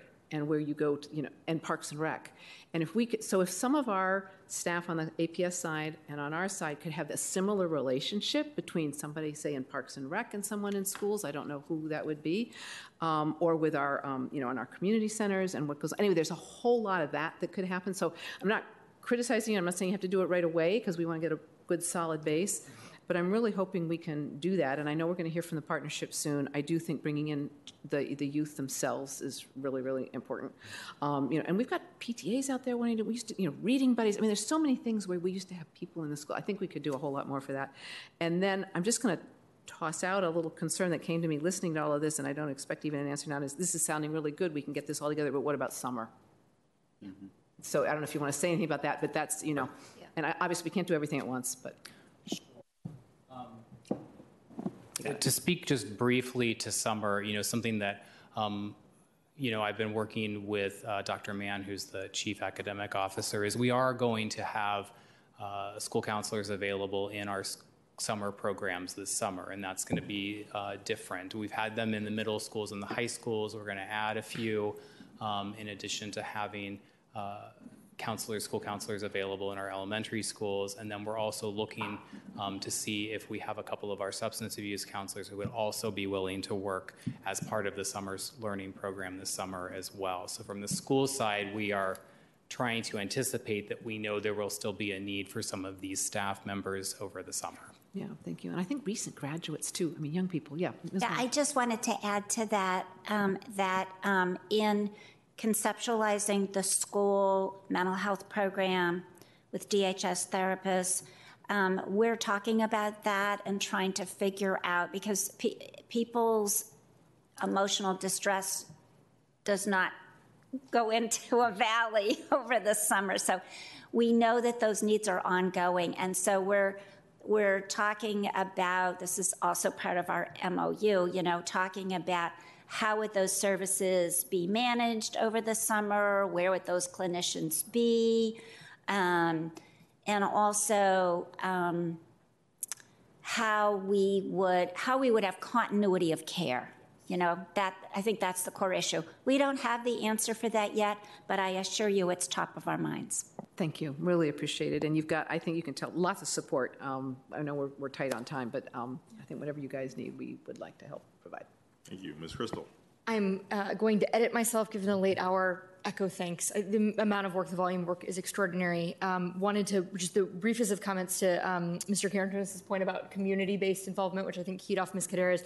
Um, I, I really appreciate that sort of multi-tiered system of support analogy when I think about what that looks like on the community side. And so I did just want to, perhaps by way of teeing it up for Ms. Brewer, um, spotlight that askable adult, which was mentioned briefly, part of the work of Project Peace. That is really about creating those community-wide supports, which are analogous um, to the school-wide supports. And, you know, it's not just warm, fuzzy ideas, right? This is really evidence-backed. We know that this is uh, one of the um, predictors or lack is risk factor that is most commonly occurring in our public schools and indeed across the region. And um, uh, regionally, at least, young adults who say that they do not have an adult in their life versus the ones who do 16 to 20 to 25 percent more likely to report you know sy- symptoms of, of severe depression mental health stresses et cetera. So i, I think that's a, a, a great question about what are we doing community wide and that is just a really important body of work. So thank you to dhs and, and to the partnership which has really incubated that work.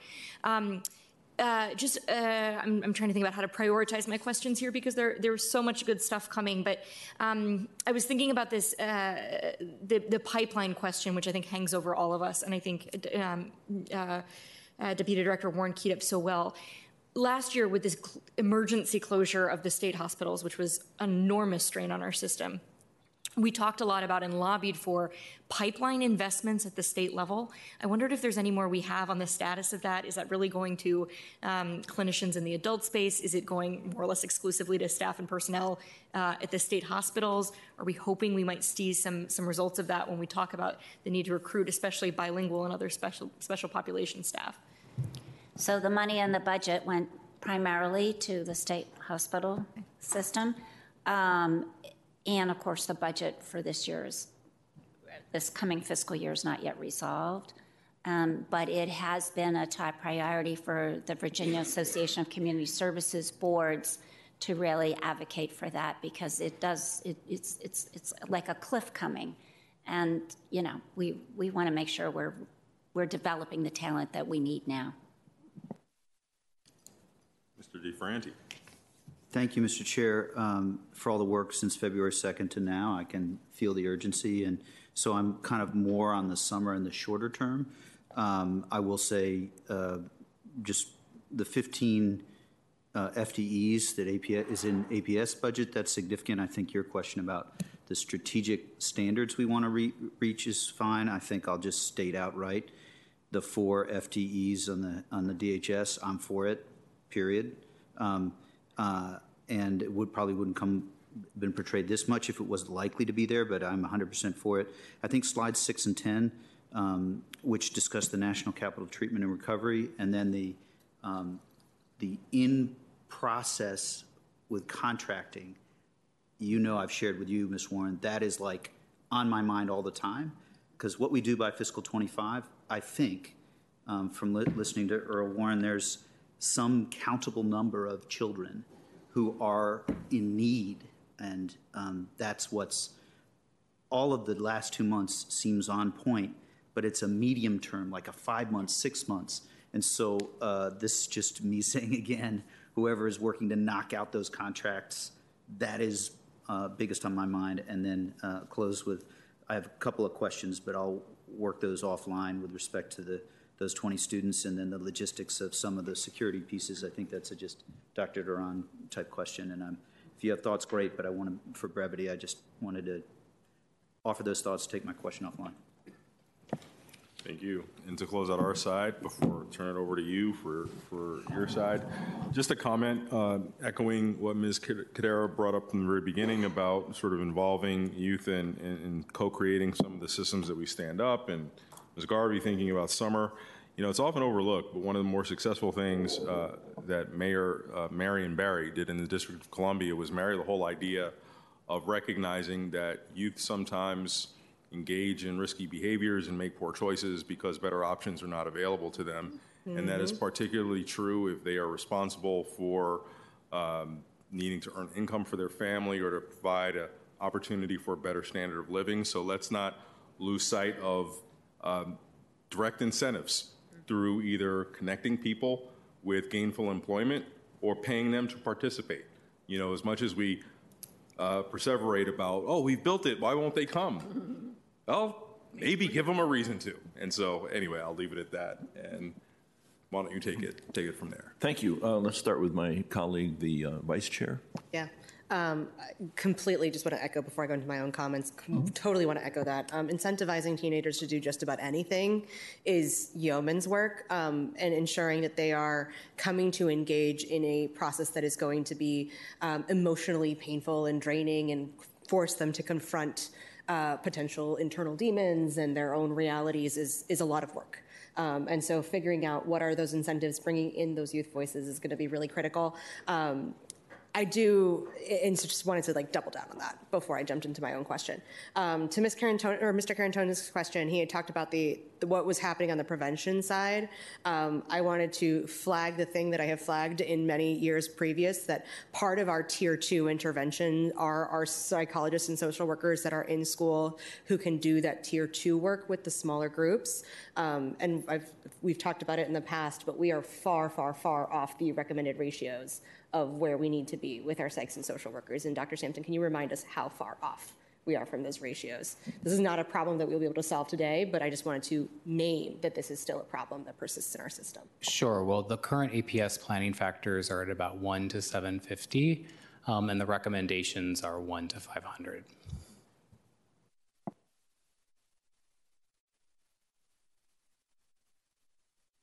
Let me um, I'll, I'll make some very brief remarks. Um, thank you for the excellent presentation. Uh, very, very meaty, and I'll be referring to it as I, you know, bring myself up to speed on all of the great things that we're doing. Um, I- am delighted, of course, that uh, on this proposal for the therapists in our schools. Um, and my question there is, as additional positions are staffed or identified, would they also be placed in the schools? I don't know the answer to that. I think we're going to have to, you know, work very closely together and um, assess what the needs and the demands are. Okay, thank you. Um, I, I'm, I'm happy that we all, I think, all have a recognition that addressing mental health is a community-wide issue uh, because um, mental health spans all ages. Obviously, um, the school system has a role uh, beyond the ages of the school system. County has a role. Um, greater collaboration with both of us to address that multi-age need, I think, is you know clearly a um, an area where we have to say, this is our community, this is our community issue, our community problem, and we have to bring to it a community response.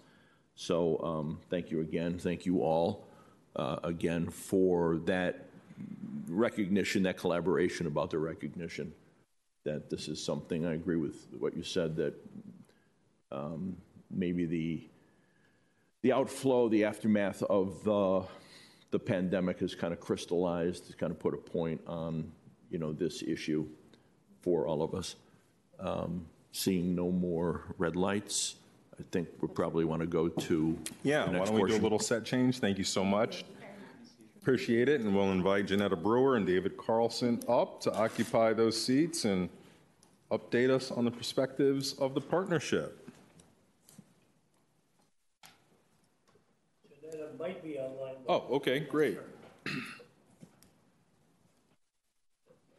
Our clerk is coming so we can see if she's joining us online. We'll connect her momentarily.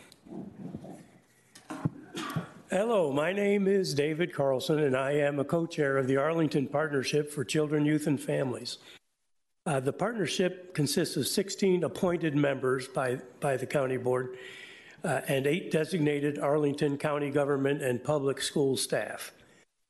The partnership's mission is to improve the health, well-being, and safety of children, youth, and families in Arlington through researching young people's needs, advocating for improved policies and programs to meet those needs, and engaging members of the community as part of the solution.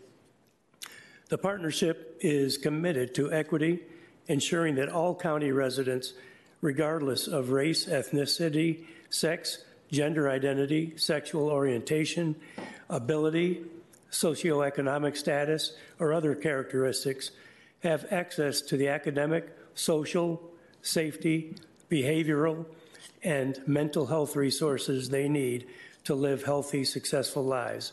Thank you very much for asking us to come today. Our first ask is you won't believe this. We're, we're hoping to get the increasing number of mental health staff in schools. Um, thought, I thought the presentation we just saw was wonderful. Um, all sources of youth data indicate that our students are dealing with a high level of social anxiety, depression, and trauma, according to findings from the 2019 Youth Risk Behavior Survey. survey nearly 30% of high school students self report that they have experienced uh, feelings of sadness or hopelessness for two weeks or more in a row. Of those students, only 30% reported that they received the help that they needed. Additionally, disparities were seen in uh, the students who report depressive systems with Hispanic and LGBTQ plus youth reporting that high, they had higher incidence of depression and attempted suicide.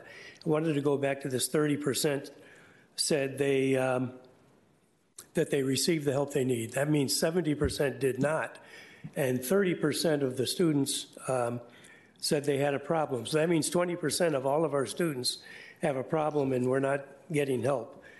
Um, um, according to ACOMA, 45 to 59% of youth of color report experiencing mild to severe levels of anxiety, and 75 to 88% of youth of color report experiencing moderate to severe depression.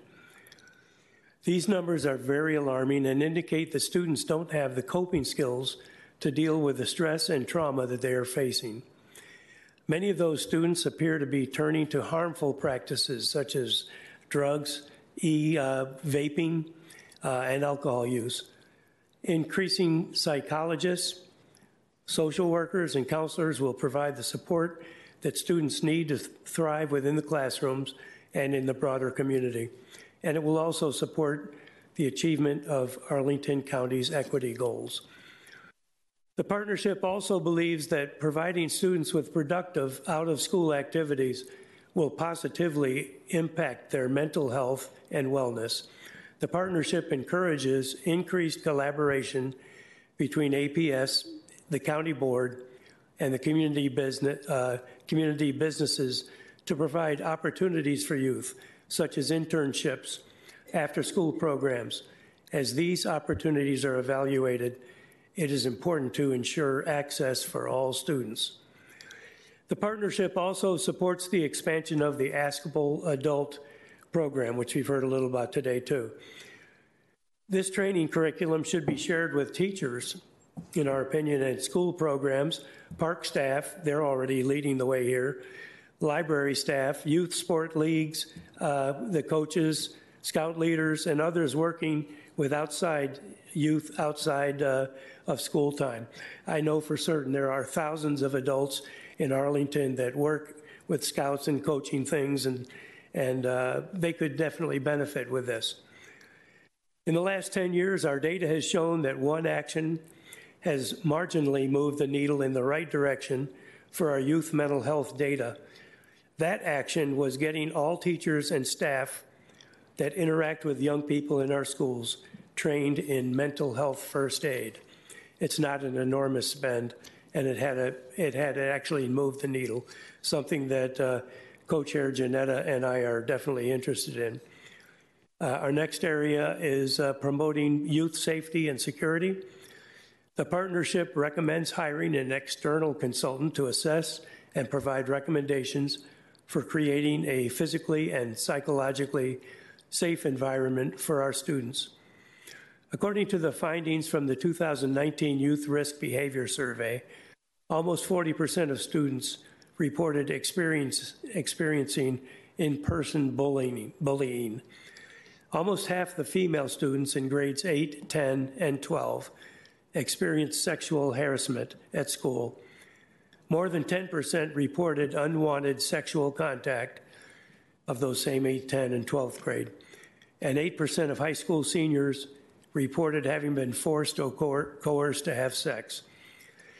Additionally, the CDC reports an increase in the pervasive sadness, suicidal thoughts, and sexual violence endured, endured by teen girls.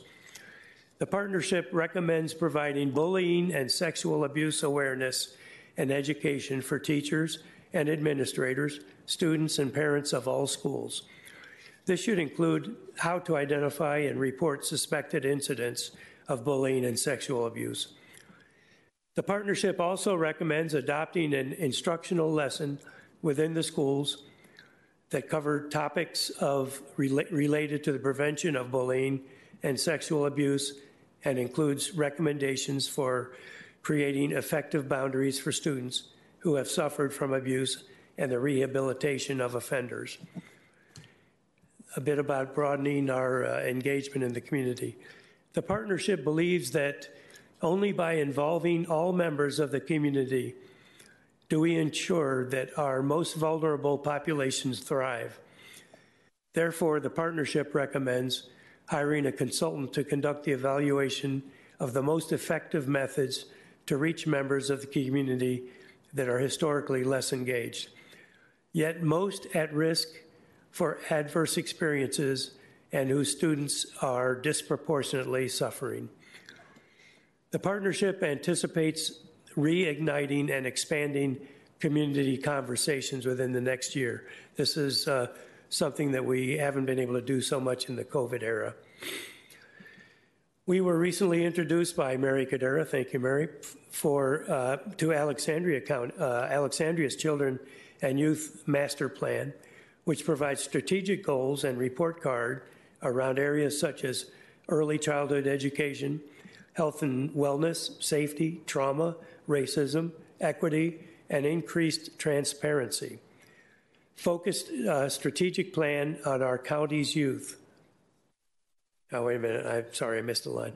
The partnership thinks that Arlington County could benefit from such a focused strategic plan for our county's youth Therefore, the partnership recommends the development of a task force to build a strategic plan inclusive of goals, metrics, and regular reporting for our county youth.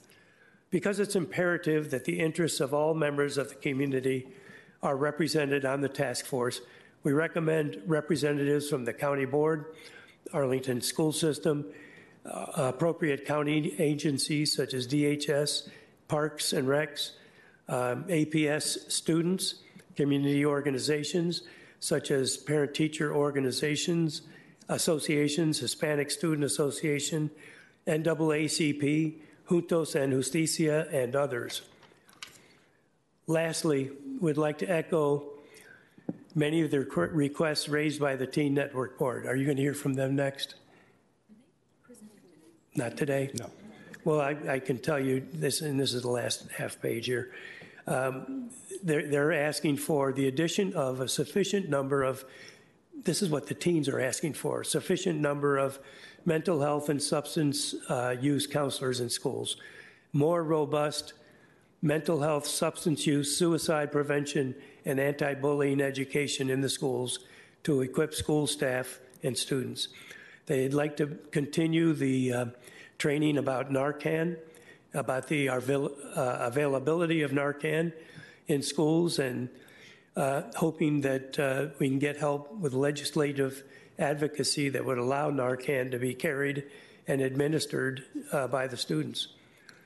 Expansion of the Teen Network Board Commission. This is what the teens are asking. Expanding their commission to include middle school youth. And I see, I don't see why not, but that's up to you. Uh, more focused equity and exclusion uh, work. All of this comes from our teens. Uh, in summary, we hope that the county and schools will invest in areas that will direct impact, uh, directly impact student well-being particularly their mental, emotional, psychological, and sexual well being. I read that as fast as I could. So, if, I'm sorry. I hope you didn't feel under any undue pressure to. no, no, uh, not at all. But For quickly, we thank you. it was for a that. pleasure to see you all. And we do appreciate everything. And it, it should be noted that we've typically uh, had um, representatives from the Teen Network Board be able to attend this. I somehow suspect that with this now encroaching onto spring break, that's made it very, very difficult to make that happen. So, Right. They've been on spring break for about two hours. yes, yes, yes, yes, indeed. They met with us uh, uh, 10 days ago or so, and uh, they're really a spunky group, and as you would expect teenagers to be. So any questions or comments beyond our deep appreciation for all the work and good advice? And, and clearly you see, I, I hope you see from the previous couple of hours of conversation that we Yeah, are like-minded in so many regards.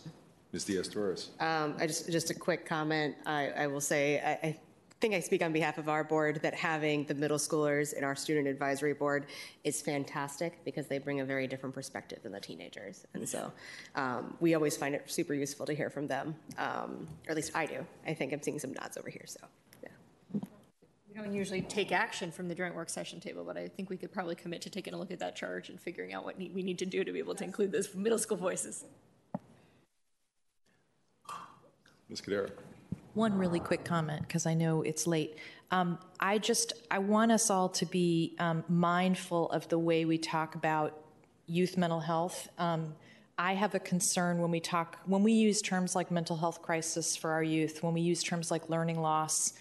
Um, I want us to be very careful that we're not reducing our young people to um, deficits um, because I want us to be able to convey to them. I'm sure none of them are watching at the beginning of spring break, but if you are, I want you to know that we believe that you're resourceful and talented and capable people, and that we are um, attuned to some really specific needs that some of you are facing. Um, but but I, I want us to frame it in that way um, and, and just be be mindful about that. And I'll, I, that's great. That's part of the, uh, the, the assets model, which I'm sure you're aware kind of helps do that. Good point. All right. Any other comments before we close? Well, it's always a pleasure. Thank you for coming to our house. We are delighted to have received you and hope you all enjoy the system-wide break over the course of the next week. We, though, will be back at it on April 11th with our final budget work session. Till then, we are adjourned. Thank you for the invitation. Yeah. Thank you for a great work session as always. Joy being here. Yeah, have a good weekend.